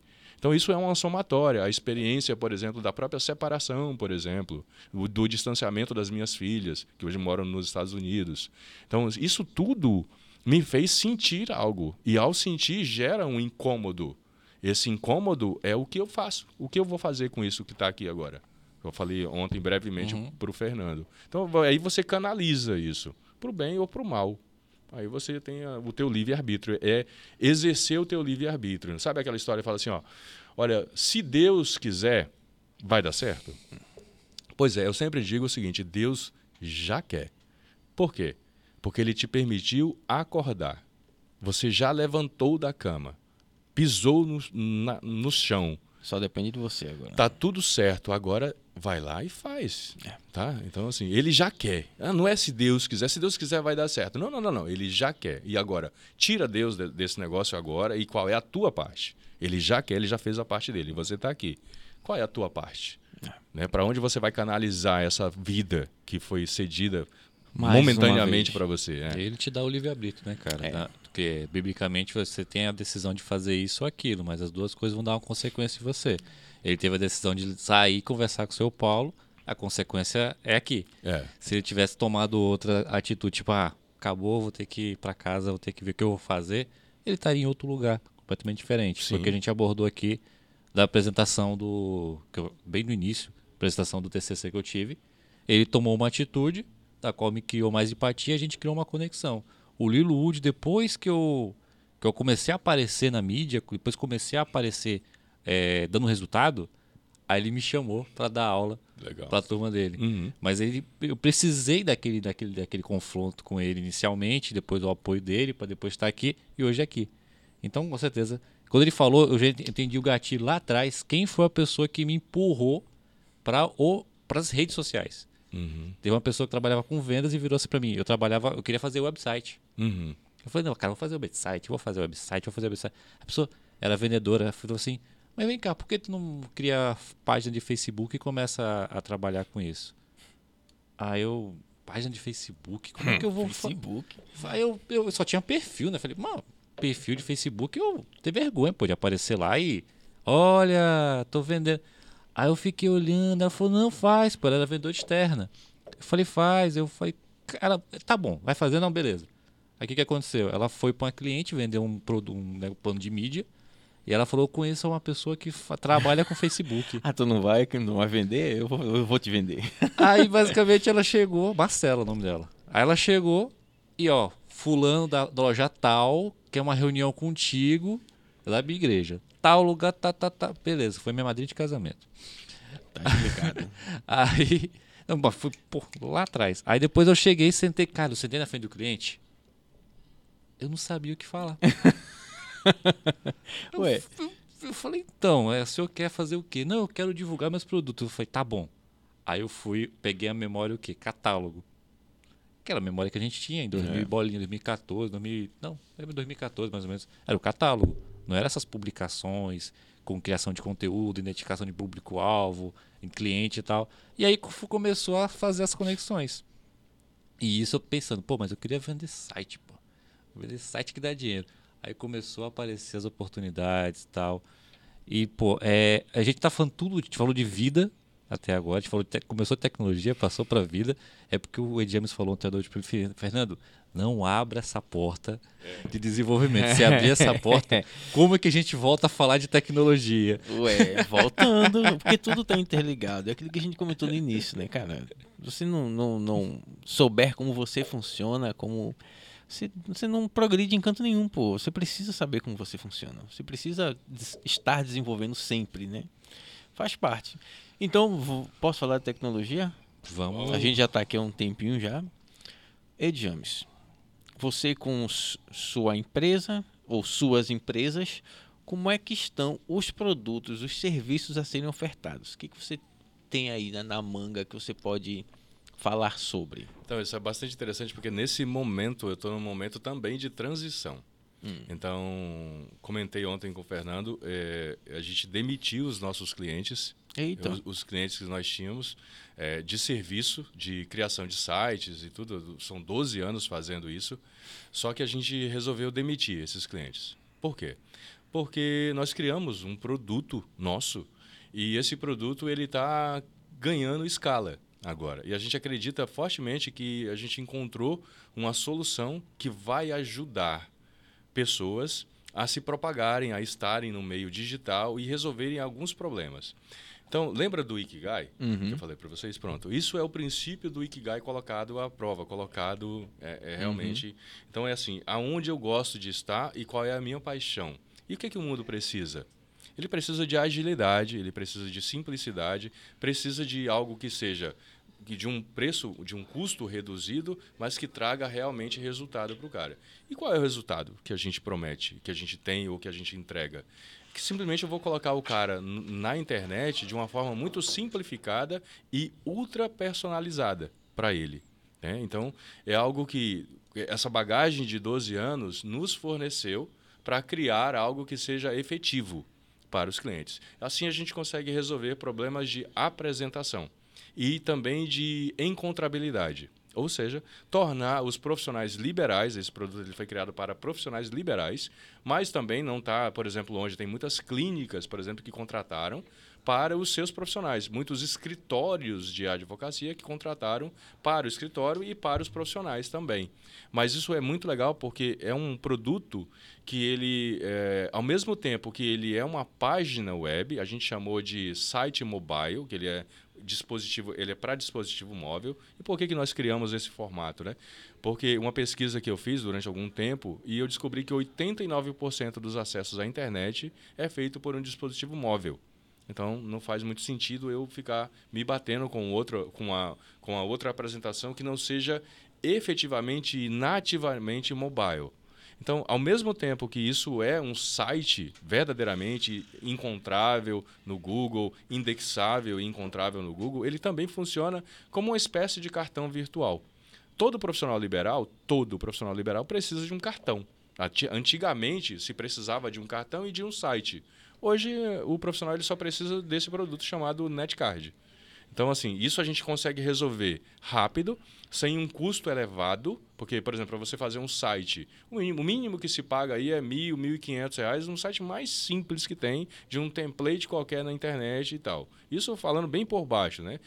Realmente é esse valor aí, mil, mil, e quinhentos, dois mil reais. A pessoa ainda precisa pagar hospedagem para poder se manter na internet, precisa estar tá lá, né, é, hospedado. E aí a média é mais ou menos quinhentos reais por ano para poder manter o site na internet. Com o Netcard não precisa nada disso. Para fazer um site, você precisa ainda dispor de muito tempo para poder criar esse conteúdo e precisa do cara para poder alimentar lá o site. Então, é mais ou menos 20 a 30 dias para um site ficar pronto. O Netcard fica pronto em 30 minutos. Um, eu te falei, o, o, o o investimento é mil, mil quinhentos, dois mil reais e com um, lá, um décimo disso a gente consegue entregar o netcard para a pessoa. Então, assim, é algo que a gente acredita, está ganhando escala agora e a gente vai focar, mais uma vez, colocando o princípio do Ikigai e de um outro livro que eu li, que se chama a única coisa. A única coisa. então, o nosso foco agora, total, completo e absoluto, 100%. é Netcard. Esse é o nome que, inclusive, eu mudei lá no meu Instagram. Então, agora, muito embora eu conheça, tenha outras, outras coisas que eu goste de fazer, mas essa é minha paixão porque foi algo que a gente criou e que eu acredito e garanto que a gente entrega a solução para a pessoa que quer aparecer. É lógico que determinadas empresas, o Netcard não vai resolver, só o Netcard não vai resolver. Uhum. Por exemplo, grandes escritórios de advocacia, eles precisam ainda de um site. Grandes empresas, médias e grandes empresas precisam de um site por causa da robustez do negócio. Agora, para um profissional liberal, para um médico, um dentista, um contador, um arquiteto, um nutricionista, advogado, enfim, profissional liberal, o Netcard é a solução. Completa e total e garantida. assim E ultra personalizada também, como eu disse. Né? Entre nesse ponto aí, o que você quer dizer com ultra personalização? Porque a gente, primeiro, é, é muito legal que quando o cliente ele instala o Netcard no celular, a maioria, todos os ícones, se você que está nos ouvindo agora, vocês aqui, pegar o celular de, você, você, de vocês, vocês vão olhar os ícones, eles são as, as marcas dos, do, das empresas que oferecem, ou do produto ali. Né? É um negócio que você vai consumir aquilo lá. O Netcard, ele é personalizado, começa aí, que é, o ícone é a foto do cliente. Então, assim, eu brinquei, né? Eu brinco, eu falo muito assim, que o Netcard é o único aplicativo no seu celular que é a sua cara. É. Entendeu? Literalmente. Então, literalmente é a sua cara. Lá dentro, você tem como também criar recursos de, de ultra personalização. Como, por exemplo, você pode. Fica muito simples de você colocar um vídeo de apresentação. Imagina que no momento que você está usando, porque é muito legal porque ele se encaixa em vários casos de uso. Então, por exemplo, nós estamos aqui agora numa mesa de reunião, um é, contato business, e chegou aquele momento de trocar contatos, cartão de visita. Antigamente, uhum. cartão de visita. Aí você, qual é pra, como é que funciona? Tipo, qual é a coisa boa do, de um cartão de visita? A praticidade. Não dá para negar que um cartão de visita de papel é prático. Você coloca a mão no bolso, você tira algo e entrega para a pessoa. Uhum. Pronto, você passou, teoricamente, você passou o seu contato para a pessoa. Essa pessoa ela vai colocar esse cartão normalmente no bolso. Né? É raro, raro, raro, raro, muito raro a pessoa chegar e pegar o teu cartão, já sacar o celular dela e já é. cadastrar. Não, ela coloca no bolso. Uhum. É, pode ser, grande chance dela esquecer aquilo e tudo mais. Uhum. Aí criou-se, então, o cartão de visita interativo. Então, veja, eu peguei essa praticidade do cartão de visita de papel, só para ensinar. Qual é a, a, parte ruim do cartão de visita de papel? Porque é extremamente limitado. Errou, mudou, mudou de telefone e endereço, tem que jogar tudo fora e mandar imprimir de novo. Exato. Quanto que paga para poder imprimir? 200 reais, 150, é, 200 reais para poder imprimir. Tem aqueles cartões que o pessoal fala de 50 reais, mas, por o papel, papel e tal, não dá nem para... Papel higiênico. É, o negócio não dá para... Enfim, é duzentão aí que você vai pagar para poder imprimir um milheiro de cartão, tá? É, então, assim, qual é a parte boa, então? É a praticidade. Eu tornei o Netcard prático quando eu coloco ele como ícone no teu telefone. O teu celular, você, você pode até perder um braço, mas você não perde teu celular. É verdade. Entendeu? Então, assim, o teu celular tá contigo, então tá ali, é prático, tá na mão. É só clicar ali e aí você vai ter as formas de compartilhar aquilo lá. Quais são? Você compartilha pelo WhatsApp sem precisar ter o número da pessoa cadastrado, você só digita o número, o número da pessoa e você já manda pelo WhatsApp para ela. Isso é muito legal porque quando tu pede o pretexto de mandar o teu cartão para ela, tu já pega o, o contato dela É. automaticamente. Pronto, já está resolvido as duas pontas de uma vez só. Você pode mandar por SMS ou por Telegram também. E tem o QR Code também, que não poderia deixar de ter. Ah, mas o que, que é legal? Porque a gente pegou, o cartão de visita foi um dos que nós utilizamos para poder matar o cartão de visita. Outro que a gente resolveu matar, e essa é a palavra mesmo, matar, é o cartão de visita interativo, que chamam cartão de visita interativo, que é aquele arquivo PDF, que é, que é links, né? Que o cara é clicável. bonitinho, é muito legal, um design muito bacana, Tu bonitinho. baixa, mas nunca mais encontra no celular. É. Então, tem essa coisa ruim, porque assim, ah, é muito bonitinho, o cara se encanta. Ele paga quanto aquilo? 50, 100 reais, depende muito de quem está fornecendo para você. Só que ao mesmo tempo que ele é, não tem nada de, de, de, de interativo, porque é simplesmente clicável aquilo ali. Então, ele vai lá e ele clica, e é bonitinho, ele clica nos ícones e tá tudo bem. Só que e aí, depois, eu- cara, eu mudei de endereço, tem que mudar o endereço aqui. Mesmo que eu tô, aí tu precisa do cara, ele vai te cobrar também para poder mudar isso, entende? Então, assim, é, é ruim por isso. É Outra coisa, o caso de uso. Como é que o cara usa? Ah, ele contratou, baixou no celular é um arquivo PDF.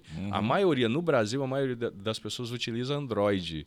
Então, cara, tipo, para você encontrar esse arquivo PDF, mano, tá aqui, eu e Nossa. vocês agora va- vamos trocar contato. Aí você assim, ó, você é o cara ultra moderno que você tem um arquivo, você tem um cartão interativo. Aí você fala, beleza. é, primeiro você precisa, eu preciso, Aldo, eu preciso te cadastrar no meu telefone, no meu WhatsApp, para eu poder encontrar o meu arquivo PDF para poder mandar para você. Olha, eu só perdi o timer. Nesse momento eu perdi o timer do negócio. Verdade. Entendeu? Então, assim, é ruim. O caso de uso é ruim. Entendeu? É. Então, assim, e, e o que, é bom do cartão interativo, dito interativo? O designer. É bonito, É, é, é bonito. legal. Ele não é prático, mas ele é bonito. Né? Então, beleza. Vamos, vamos, vamos então acabar com isso. Vamos ficar com a parte bonita, esteticamente falando. Netcard é lindo. E aí a gente pegou. Você é suspeito disso. Eu não, mas é bonito, é bonito. É porque é extremamente profissional. Eu fiz um estudo de usabilidade, porque é Ele é uma das minhas simples. formações também. Então, a partir daí a gente criou, e aí a gente olhou para uma outra ferramenta, uma ferramenta gringa, chama Linktree. Uhum. Então é, uma, é um perfil que o cara coloca uma foto e coloca um monte de links embaixo. Puxa, já é muito melhor do que o arquivo Interativo. i- i- interativo. Tá ali, é um perfil e tal. Só que é bem limitado também, porque tu só coloca a foto e tu coloca ali os, os botões e tem uma forma ali também de colocar, que não fica muito personalizado pro teu negócio. Você coloca umas imagens de fundo também, Ah, ele tem os fato, benefícios e tal, mas assim, ele fica muito papagaiado, eu digo assim, o cara não cria uma imagem profissional, porque ele vai fazer sozinho e aí ele acaba colocando, o cara não é designer, então É. ele acaba, né, trocando os pés pelas mãos ali. E ele paga um valor também, ele paga, sei lá, parece que tem, se ele entrar pro plano Pro, se eu não me engano é 18 reais, se eu não me engano, por mês que se paga, alguma coisa assim. Beleza, mas ele tem as limitações dele. A gente do, do Linktree e falou assim, vamos colocar isso aqui. E site, a gente faz site há 12 anos. Então, o que que eu preciso, o que que eu posso colocar no- aqui dentro que vai embarcar, que vai ser também um site? Vou pegar esses três primeiro, cartão de visita de papel, cartão interativo, e Linktree, isso é uma coisa. E site? Caramba, como é que eu vou colocar um site aqui dentro? Pois é, a gente fez isso. Então lá é possível colocar galerias de fotos, galerias de fotos, e não tem limitação. Então, por exemplo, para vários profissionais, por exemplo, corretores, de Corretores. imóveis, mão na roda, né? mão na roda. É, é, para os advogados que têm várias unidades de vários escritórios, por exemplo, para médicos, enfim, é possível se apresentar através de vídeo, por exemplo. É possível criar galerias de vídeos também, então galerias de fotos, galerias de vídeos, separar por áreas de atuação e criar páginas dentro do próprio Netcard. Então é possível criar uma landing page, então fazer uma campanha no Google e a pessoa sai do Google e quando ela for para o Netcard, ela não vai para a página inicial de apresentação. Ela cai direto na página do produto que você está vendendo. Direto. Então você está anunciando lá um imóvel, por exemplo. E lá você está ofertando isso lá no Google. Você não vai entrar lá, quando o cara vir do Google, ele não precisa necessariamente cair na tua página inicial. Ele vai direto para a página do produto. Isso é uma landing page. Quanto que custa para fazer uma landing page? 800 reais, mais ou menos o mais barato que o cara cobra para poder fazer uma landing page. A gente tem cliente que tem oito landing pages dentro do próprio Caraca. Netcard. Então, só aí, 8, 8 vezes 8, 4.600 reais. E ele pagou, sabe, ridiculamente me- menos do Muito que isso. menos do que isso. Bem menos do que isso. Então, assim, é uma solução que, ao mesmo tempo que está no Google, que é uma página encontrável no Google, a gente tem vários casos, tem muitos clientes que estão utilizando o Netcard como landing page mesmo. Então, assim, muitos advogados, se você colocar aí é, advogado trabalhista, pode ser que hoje tenha alguém ali anunciando o ADV Card, que nós criamos para os advogados. Então, assim, é uma forma que a gente fez de ajudar mesmo essas pessoas a estarem na internet, onde elas precisam estar sem ter tanto, ter- sem ter um custo elevado e sem precisar demorar tanto. Vai demandar tanto esforço dela na parte de conteúdo e tudo mais. Normalmente o Netcard fica pronto ali em 30 minutos para poder alimentar ele. E você não vai pagar hospedagem, nada disso. Só usar, na verdade. E Que divulgar, massa. né? Então, assim, a gente está focando a, a pergunta, né? O que, que a gente está fazendo? Então, como eu disse, eu demiti os nossos clientes que a gente tinha serviço. É, o meu time hoje está todo remoto, só vai para a agência eu e o meu sócio, o Lucas. E aí, o nosso time fica todo remoto. Então, tem gente que trabalha com a gente, por exemplo, lá do Maranhão, Nossa. trabalhando com a gente. São Luís, por exemplo. O pessoal atende a gente remo- é, remotamente. Então, eu não tenho mais pessoas fisicamente.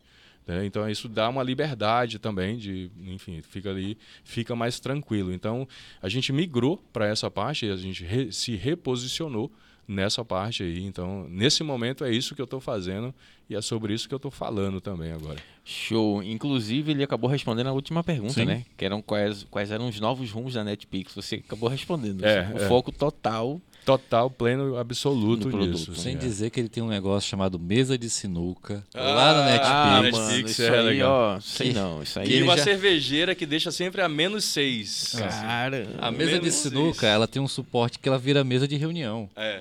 Aí Ah, tem é a essa mesma situa- mesa. É a mesma mesa. Eu não acho isso sacanagem não convidar as pessoas para poder participar disso aí. Ele me mostrou. vamos fazer o próximo podcast lá na mesa, pô. Vamos ter que Olha fazer. De sinuca, enquanto o pessoal joga ainda. É. O cara levanta a mão, eita. Pá. tranquilo. Cara, a última pergunta. Que é como é.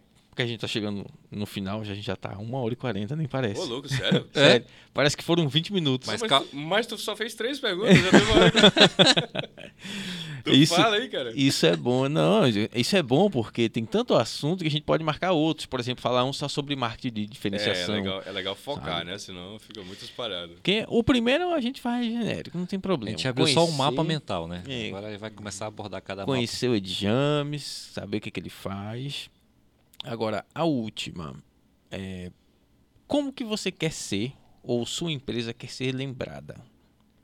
Por um, eu sei disso, porque é algo que quando eu era servente de pedreiro. Cara, obrigado por fazer essa pergunta, porque vai ser a primeira vez que eu vou falar sobre isso. Eita! Vai ser a primeira vez que eu vou falar sobre isso.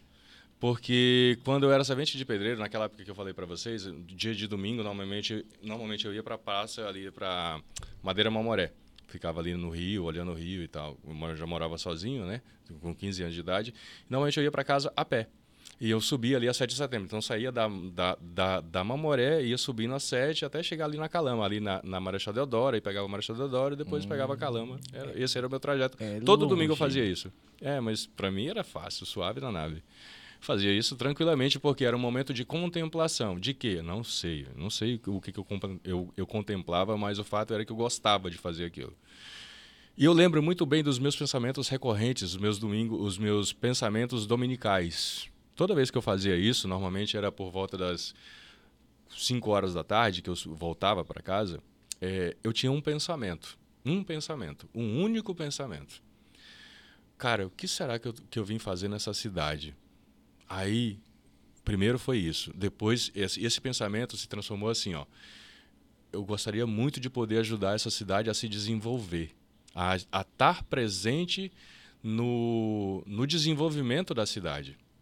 Provavelmente isso, existe uma grande chance que sim. Hoje, observando e tendo a oportunidade de responder essa pergunta para você, eu já tive a oportunidade de muitas dezenas de vezes de sair de Porto Velho. Eu tive motivadores muito fortes. Um desses motivadores se chama filhas. Eu tenho duas filhas. Hoje elas moram em Orlando. Minha filha, a minha primeira filha nasceu em Nova York. Ela é americana. A segunda filha nasceu em Orlando. Ela também é americana. E hoje elas vivem lá. E isso já é um, por si só, já é um motivador gigante.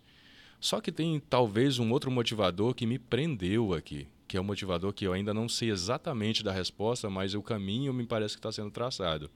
É, eu morei muito tempo, morei dois anos e meio quando eu fiz a minha. Ai, eu falei da PUC e não falei por que, esse nome ficou na minha cabeça, uhum. né? É porque depois eu fui fazer a minha pós-graduação na PUC, eu pagando. Hum. E eu fui na PUC que o Dr. Paulo tinha falado para mim, que era a PUC da Gávea, lá do Rio de Janeiro. Ah, do Rio. Do Rio. Então, assim, eu fiz uma pesquisa depois, é, em 2000 e... É, depois eu, tra eu, trabalhava na Ubra, né? Eu fui o primeiro funcionário da Ubra aqui, em 2001, agosto de 2001 eu entrei como auxiliar de, de... Eu achei que eu ia ser contratado como auxiliar de CPD na época.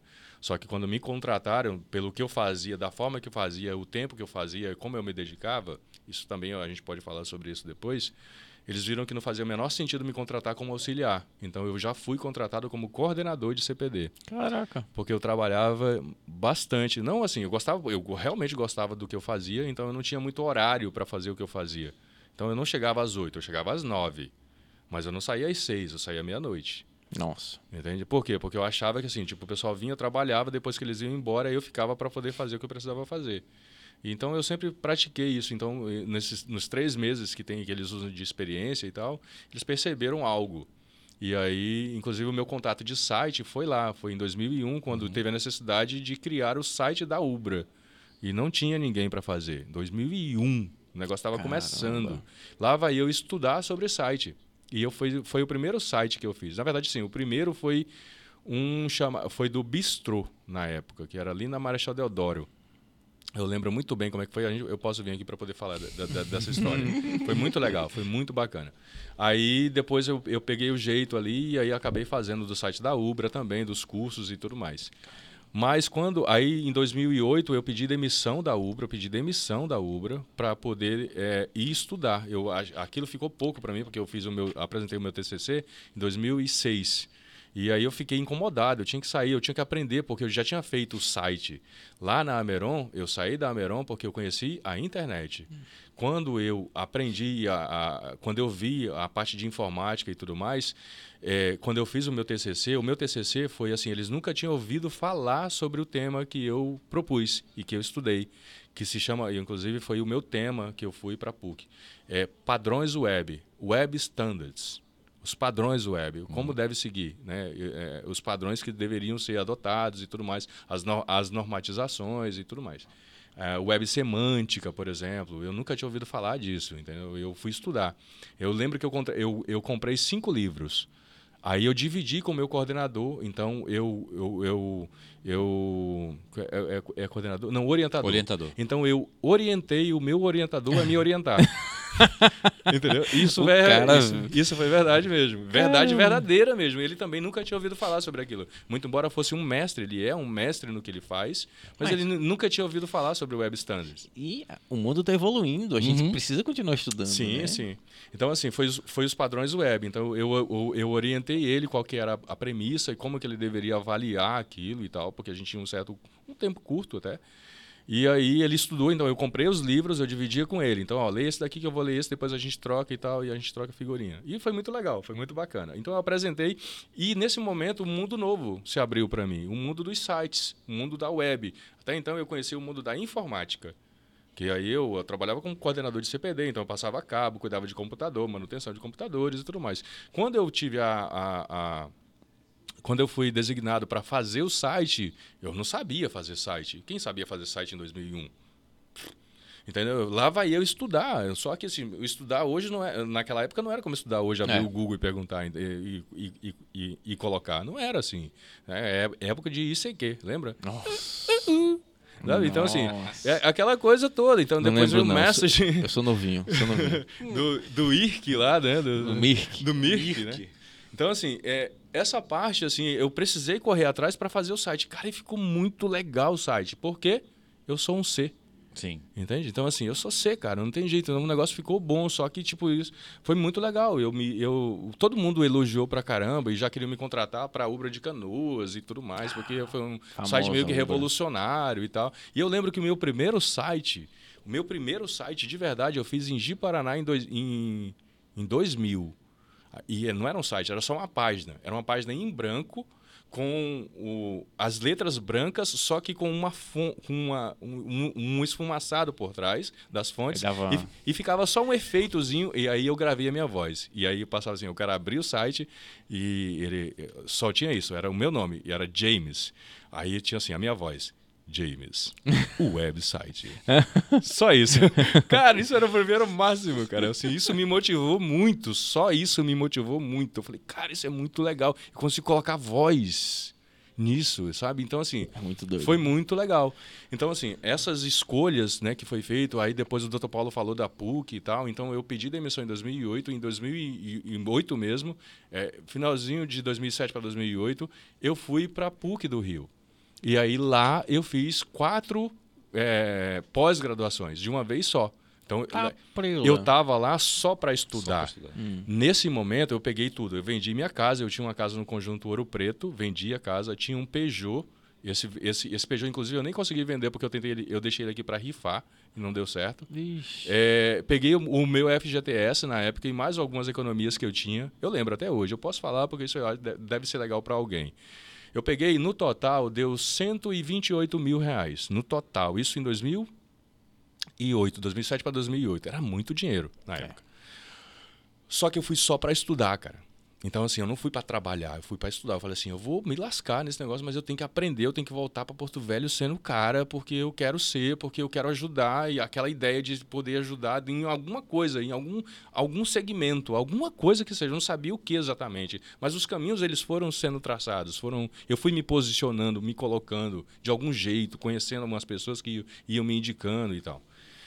E aí, quando eu, eu fui lá, fiz isso, os meus professores, eles queriam muito que eu ficasse para fazer mestrado, mas eu nunca fui para o mestrado, a minha ideia não era essa, o meu, o meu, negócio era mercado, o meu negócio era voltar e criar alguma coisa em Porto Velho para ser, para poder ajudar Porto Velho. Desenvolver Porto Dentro Velho. de uma área. Então, por exemplo, a minha área era tecnologia, eu vou ajudar em tecnologia, mas o Aldo, qual que é a área do Aldo, o que, é que ele faz bem? Ajuda na tua área, naquilo que tu tem paixão por fazer. Faz bem feito e faz aqui para as pessoas daqui. Vai ajudar Porto Velho. Sabe, o, o Fernando, o que que ele. Não é a tua área e nem a minha, é outra área, mas ele faz muito bem feito o que ele faz. Faz bem feito para as pessoas daqui, ajudando problemas uhum. daqui com pessoas daqui.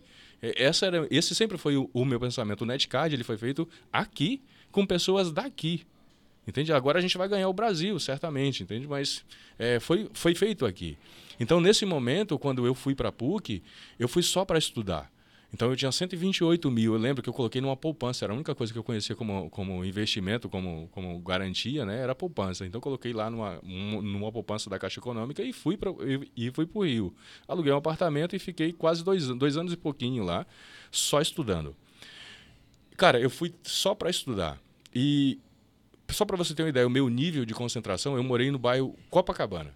Eu morei assim, em Nossa Senhora de Copacabana. Eu abri a janela, dava para ver a Atlântica, assim sabe? Eu nunca fui na praia. Caraca. Eu nunca fui na praia. Eu sempre, eu fui, para mim, eu fui na praia quando eu mudei para esse apartamento, uma hora da manhã, eu fui, desci e fui lá. E aí eu pensava, cara, se eu descer, eu vou gostar. E se eu gostar, eu vou querer aproveitar. E se eu aproveitar, o meu dinheiro está contado, ninguém me dá nada, entende? Então, assim, se eu gastasse com a balada que tem toda hora lá, eu, eu morava num prédio onde embaixo era um barzinho chamado Manezinho. Então, toda quarta-feira que eu ia para PUC, quarta, quinta e sexta, para mim era um tormento. Quarta, quinta e sexta, durante dois anos, para mim era um tormento, porque toda vez que eu voltava da PUC, que parava o ônibus na frente do prédio, eu descia bem da frente do bar. E era cheio de gato, boni mulher bonita, e as mulheres já meio que me conheciam e ficavam, vamos subir, vamos entrar, não sei o quê. Eu falei, não, não, não, nunca entrei. Nunca entrei, cara. Nunca fui no bar, nunca fui na praia. Eu tinha um foco. Quando eu apresentei o meu TCC, depois de dois anos, eu apresentei o TCC, eu terminei às 10 e meia da noite. Três e meia da manhã, eu estava dentro do avião, voltando para Porto Velho. Sabe com quanto que eu cheguei em Porto Velho? Eu, comprei uma bicicleta lá porque era uma coisa que eu gostava lá e tal. Então eu comprei a bicicleta lá e para me trazer essa bicicleta foi um negócio, porque embarcar lá foi um negócio ruim. Porque isso exercer, assim, passou lá o peso e tal, e eu tive que pagar tipo qua- quase duas vezes o preço da bicicleta para poder trazer a bicicleta. Era melhor vender. Era, era melhor ter deixado lá, entendeu? Mas eu não pensei, porque eu, eu me apego às coisas, entendeu? Eu fiquei assim, foi um erro. a meu, gente percebeu. é. Aí, quando eu cheguei em Porto Velho, sem brincadeira, um amigo meu me ajudou, o Emilson. Ele, ele, eu pedi para ele alugar um apartamento para mim. Ele morava num condomínio, ele alugou um apartamento e eu pedi para comprar um ar-condicionado, porque ficar em Porto Velho sem ar-condicionado era a única coisa que eu tinha. Era o apartamento e o ar-condicionado quando eu chegasse. O resto eu me virava. Ou seja, eu dormia em cima da- das minhas roupas, de verdade mesmo. Quando eu cheguei. O fato é, quando eu cheguei em Porto Velho, eu tinha 397 ou 398 reais na carteira. De 128 mil, eu tinha. Na minha Caraca. vida, eu tinha 300 e poucos reais na carteira. Quando eu cheguei em Porto Velho, quando eu voltei, cheguei aqui, já era 10 horas da manhã, se não me engano. É, eu falei que a hora vai começar. Só que agora sim, a minha cabeça tá cheia. Foi quando, é, três dias depois, a Elisângela, é, que era a coordenadora do curso, por algum motivo ficou sabendo que eu estava em Porto Velho, que eu tinha essas formações, ela me chamou para conversar. Eu falei assim, Elisângela, mas cara, eu sou muito tímido, eu não sei dar aula. Eu realmente, se eu for para a sala de aula, vai ser um desastre. Eu vou, eu vou falar o que eu sei, mas eu não tenho didática. Gago. Gago, gago, gago, mesmo. Como é que foi gago? O cara não gaguejou uma vez aqui. Eu sou gago. assim, Originalmente a minha essência é gago, eu sou gago. Oxente, Então, mas isso é um cara. trabalho também, entendeu? Só que assim, eu tive que superar. Então ela me deu oportunidade. A primeira coisa que ela fez, mais uma pessoa na minha vida também me ajudando no início. Ó, o doutor Paulo me ajudou lá atrás. A Elisângela falou assim: ó, você está sem dinheiro? É, então vamos resolver isso agora. Você pode dar um curso de extensão?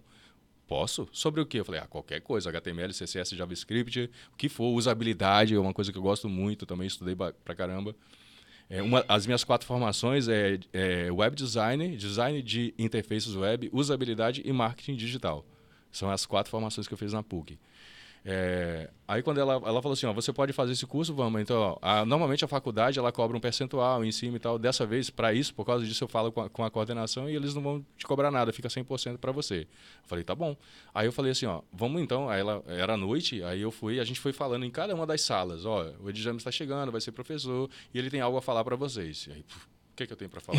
o que que é? A gente não combinou essa parte. Essa parte não sei o que eu vou falar. Aí eu falei assim, olha, pessoal, tô chegando agora, eu sou daqui e tal, passei dois anos, contei um pouco da história e tal, tô chegando agora. E tem algo que eu vi lá na PUC, eu estudei, por exemplo. Ah, uma outra parte que eu passei. Eu aqui, eu orientei o meu orientador a me orientar. Lá na PUC, cara, eu era o único cara que estava lá só para estudar. Consegue perceber isso assim? Tipo assim, os caras eles ralavam comigo, porque eu chegava lá para tirar dúvida. Uhum. Eu, não, eu, não, eu não- eu não chegava para estudar. O cara já tava mandando você embora. Não, não, não, mano. Você vai fazer pergunta aqui, cara? Não. Então, assim, os meus professores eram os caras que estavam montando, montaram a Globo, o G1. Caraca. Então, os caras eram muito fera, assim, muito fera. Então, eu chegava para tirar dúvida. Como é que funcionava? Porque, ó, eu tentei fazer isso daqui, mas não deu. Aí os caras iam. Foi muito legal. A experiência, assim, ímpar, completamente. Sabe, Surreal. sobrenatural o negócio. Porque eu tinha convite, os caras me chamavam para ir na casa deles, churrasco e tal. Isso era muito bacana. Eu tive esse convite para ficar lá para poder fazer mestrado. Eu falei, não, eu, eu, eu preciso voltar. E aí, chegando aqui, me deparei com essa situação, sem grana, precisando fazer dinheiro, com muito conhecimento na cabeça, mas um mercado ainda completamente imaturo, completamente despreparado para aquilo. Por exemplo, marketing digital em 2009, velho, tipo, eu, eu começava a falar, falando, ei, cara, para de bobeira, para com isso e tal, sabe? Lá as, as coisas já estavam acontecendo e aqui, e olha, a gente está no mesmo país, sabe? Mas é assim, completamente diferente. Aí ela me deu essa oportunidade, a gente fez um curso de, de extensão e foi quando eu fiz um caixa para poder ter um pouco de dinheiro. Né? Eu acho que ficou, acho que eu, eu fiquei com acho que um próximo de mil reais foi para me fazer esse curso de, do- de dois finais de semana, por exemplo. E aí foi quando eu comecei. Aí eu comecei a dar aula. Aí era uma superação todos os dias, porque um cara gago, tímido, tendo que enfrentar uma galera. Então, assim, como é que eu ia me Esquisita. Mala. Mala. Mala. Mas eu chegava e fazia o meu melhor, cara. Então, assim, eu me preparava o dia inteiro para dar duas aulas de aula. Caraca. Pra mim, pra, eu acordava já nervoso. Ficar, meu Deus, o que é que eu vou falar à noite, velho? Tipo assim, sério. Então, assim, era um negócio assim. Só que como foram quatro anos, então, assim, depois. Isso é o, o Tormento é o primeiro semestre. Até montar. Depois fica uma repetição. Aí já fica mais tranquilo. Eu já colocava desafios pro pessoal. Já foi muito legal. A gente mudou a grade da, da, da faculdade toda. Colocamos o, te- o, o projeto integrador, né? Sim. Que a gente integrava as, as disciplinas, e tudo disciplinas. mais. E depois eu abri a agência, aí vieram é, dois alunos que estavam comigo, vieram, se propuseram a trabalhar comigo, e a gente começou assim. Então, assim, foi muito legal. E hoje a gente está nesse, nesse patamar. Assim, os rumos que a gente vai tomar é exatamente isso, porque eu acredito demais no que a gente está colocando no mercado, propondo para o mercado, nesse novo formato. Esse, na verdade, é um novo conceito, não é nem formato, é um conceito diferente. Antigamente, as pessoas precisavam de cartão de visita e site. Um profissional liberal precisava de um cartão de visita e de um site. Hoje, ele só precisa do netcard. Isso eu posso garantir que vai resolver para eles. É claro, em algumas exceções. E eu já posso dizer elas aqui. Por exemplo, um advogado previdencialista. Um advogado previdencialista, o público-alvo dele é muito humilde. Então, uhum. grande chance que ele não está muito apto à tecnologia. Uhum. Esse, essa pessoa, ela vai ter benefícios extremos também com o Netcard, porém, ela também tem que ter o cartão de visita de papel dela para esse caso. Entende? Para esse senhorzinho lá da São... zona rural e tal. Em regra, no geral, todo mundo precisa. Realmente, é. as exceções é o normal, é. né? Sempre é. tem as exceções. É uma forma, por exemplo, que a gente até fala assim, é uma forma sofisticada de você se apresentar. É, é, é. Essa, essa, foi a, essa, essa foi a premissa que a gente utilizou. Então, é, ele é ultra personalizável, porque você consegue deixar ele realmente a tua cara. Ele tem uma premissa de design que eu criei para deixar ele sempre com uma cara profissional, mas os recursos e funcionalidades eles estão lá para poder servir assim, da melhor forma e transparecer essa ideia profissional, de cada profissional. Show. Edjames. É. Estamos no final. Cara, Chegamos cara, no final. De vez em quando, acredito. Eu confesso que eu, de vez em quando eu esqueço que eu tava no podcast. Não, eu também. Aqui eu, ele vai falar. Aí eu, eu fico só aqui, aqui, só cara. aprendendo. É, é muito bom, papo, Aí, pô, muito eu, bom. Eu comecei a falar agora. e ele era tímido e gago. Tímido, é. completamente. Eu sou tímido. Ele é tímido. Não faz sentido, não cara. Falei isso, não, não. Vou me aqui. Não, não, não. Faz sentido nenhum. Cara, a conversa tá isso, muito boa. Isso daí é, é o poder de se conhecer. É. É saber aonde estão tá as tuas forças e onde estão tá as tuas fraquezas, entendeu? Exato. Então, assim, eu sei que minha, eu tenho uma certa força quando eu falo o que eu falei aqui para vocês, porque eu estudei sobre isso, entendeu? Então, assim, isso é muito bacana, muito legal. Aonde estão tá as minhas fraquezas? Eu também aonde sei, aonde sei, eu sei aonde elas estão. Então, a partir daí, eu só tento driblar, driblar e corrigir. E, é, e aceitar, né? Isso, entendeu? Maravilha. Cara, tem mais uma pergunta aí? Cara, eu só tenho a agradecer demais, deixar ele tomar a água dele com as coisas dele aí. água batizada. A, a, a, água com energia. E não é com álcool. Não, não é, é com energético. Cara, eu vou te pedir que você deixe um recado, o que você quiser. Não esqueça de assinar e botar a data, só o que você quiser. A gente estava fazendo uma metodologia, inclusive se tiver outra aqui, a gente vai juntar esse post-it com os outros, todo mundo vai assinar, todo mundo vai deixar uma um mensagem. recado, uma mensagem, que você quiser, o que você se sentir confortável no seu coração de deixar aí, lembre só de assinar e botar a data. Tá. Vamos juntar isso com todos os outros participantes. Enquanto ele preenche ali, eu quero lembrar vocês dos nossos. É, as pessoas, as empresas que compõem todo esse podcast e faz toda a diferença. A primeira de todos é a Estúdio é, caramba, ficou diferente ali. Estúdios Engimob, onde você consegue fazer seu podcast. Você gostou da ideia, gostou do formato, chegou até aqui nesse momento?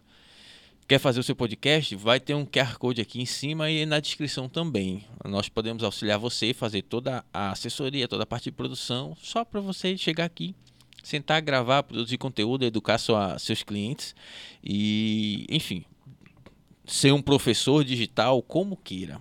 O segundo, sempre lembrar da Engimob, Remax Engimob, onde você tem imobiliária que você pode confiar, onde você tem profissionais que fazem toda a assessoria no seu processo inteiro de compra, do início ao fim, com o menor ruído, o menor problema possível. É, é, é a confiança e a garantia de profissionais realmente que estão preocupados com o resultado da sua compra ou do seu venda ou até mesmo um aluguel. O terceiro ponto, que é o melhor, Não por último. Agência Conectar, onde ela conecta é, clientes aos clientes dele, né? Porque normalmente você está lá querendo fazer, o, entregar um conteúdo, de, entregar um produto de valor, entregar um serviço, mas tu não consegue entender para quem tu vende, não consegue entender como é que tu chega nessa pessoa, não consegue saber como de fato, pô, eu quero vender esse copo de vidro, o que, que eu faço para vender esse copo de vidro? Aí a agência Conectar senta com você e fala, pô, esse copo de vidro pode ser vendido por uma pessoa X, Y, Z ou W E aí a estratégia que a gente vai usar no digital é isso, isso e isso. E a gente pode ofertar esta forma, desta forma ou daquela outra forma. Não vou ficar dando as dicas aqui nesse momento, tá mexendo. Mas é algo que vai ajudar teu negócio a crescer mais e crescer com qualidade. Maravilha, é isso aí. Outra, eu quero também lembrar vocês que dentro do Resenhas, que agora já é um podcast que tem inclusive os objetivos muito próximos do, do Dead James, que é melhorar o mercado. Estamos aqui para desenvolver também Porto Velho. Você falando me lembrou que quando me perguntam o que, é que eu estou fazendo em Porto Velho, cara, eu nunca pensei na minha vida estar em Porto Velho. Eu nem conhecia Porto Velho quando eu descobri que eu poderia vir para cá. E aí eu comecei a me descobrir, na verdade, me autoconhecer, é, alinhar o, a minha paixão, o que eu sei fazer bem e o que, que eu, a cidade, o local onde eu estou inserido precisa. E isso é um, é, é um dos, dos motivos, é uma das formas que eu estou resolvendo. Eu quero lembrar vocês que o próximo, é, esse episódio vai ficar aí disponível. Quero lembrar o episódio passado também, que foi bem interessante. A gente falou sobre marketing digital. Exatamente, a gente deu algumas dicas de como você trabalhar com marketing digital, o que é um marketing digital, de que maneira você pode, é o passo a passo, mas isso de forma de menos, menos 30 minutos, para deixar de fato a pessoa, se a pessoa pegar um caderninho e anotar tudo que foi as dicas que eu, eu e o Aldo demos naquele, naquela, nesse último podcast, que caso você não tenha visto, abre o canal e veja, e compartilha com o empresário que não tenha, não tenha esse acesso, você anota tudo, é praticamente um curso digital para você startar o seu negócio. Lembrando também que, para quem chegou até o final aqui, queira participar da nossa mentoria, do, da nossa agência aqui, que você possa. Enfim, esse primeiro conteúdo que a gente acabou de comentar é justamente uma consultoria basicamente gratuita, mas se você quiser ao vivo, quer ter a mentoria, quer participar, até mesmo uma consultoria, levantar os pontos fortes, fracos e afins, tem um, um link aqui que vai estar na descrição e um cupom de desconto Edjames Netcard. Opa, maravilha, com certeza. Entendeu? Só vai valer ah. se rolar o cupom. Tem que botar o cupom lá, viu? Sim, exatamente. Edjames, cara, muito obrigado. O papo foi sensacional. Eu quero falar, eu geralmente não falo, mas eu vou. Não falo, falei do último, eu falei. Não fala, mas fala no último. É... Ele não fala, não fala, mas eu vou falar. Eu vou falar no último, eu sempre falo. O recado aqui foi: procure encontrar em você e o seu maior. O seu eu maior. Ah, não, perdão. O seu eu maior. Você nem lê, ó. Primeiro também aprenda a ler português, falar português. Busque viver dele e alegre-se por isso. Edjames, 15 do 10. Edjames, muito obrigado. Sensacional. Papo ótimo. Onde é que a gente te encontra? Exato. É, o Instagram eu acho que é mais fácil, né? Edjames Oliveira.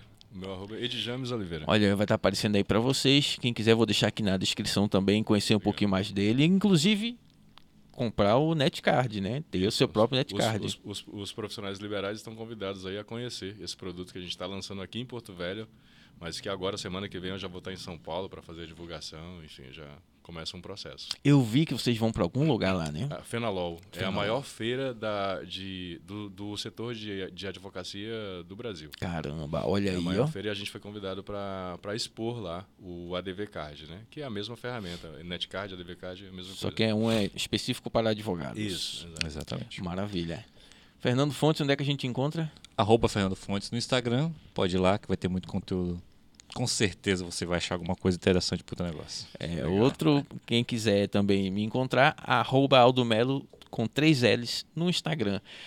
Tem o, o, do podcast, que é o Resenha de Negócio, a gente vai migrar isso para o agência é, conectar.pvh, que o podcast está virando um braço da nossa agência. Aí, maravilha, James, brigadão. Show mesmo. de bola. Obrigado pelo convite. Foi um prazer enorme estar aqui com vocês. Em breve a gente conversa de novo. Show de bola. Valeu, gente. Obrigadão. Até mais. Valeu, até mais.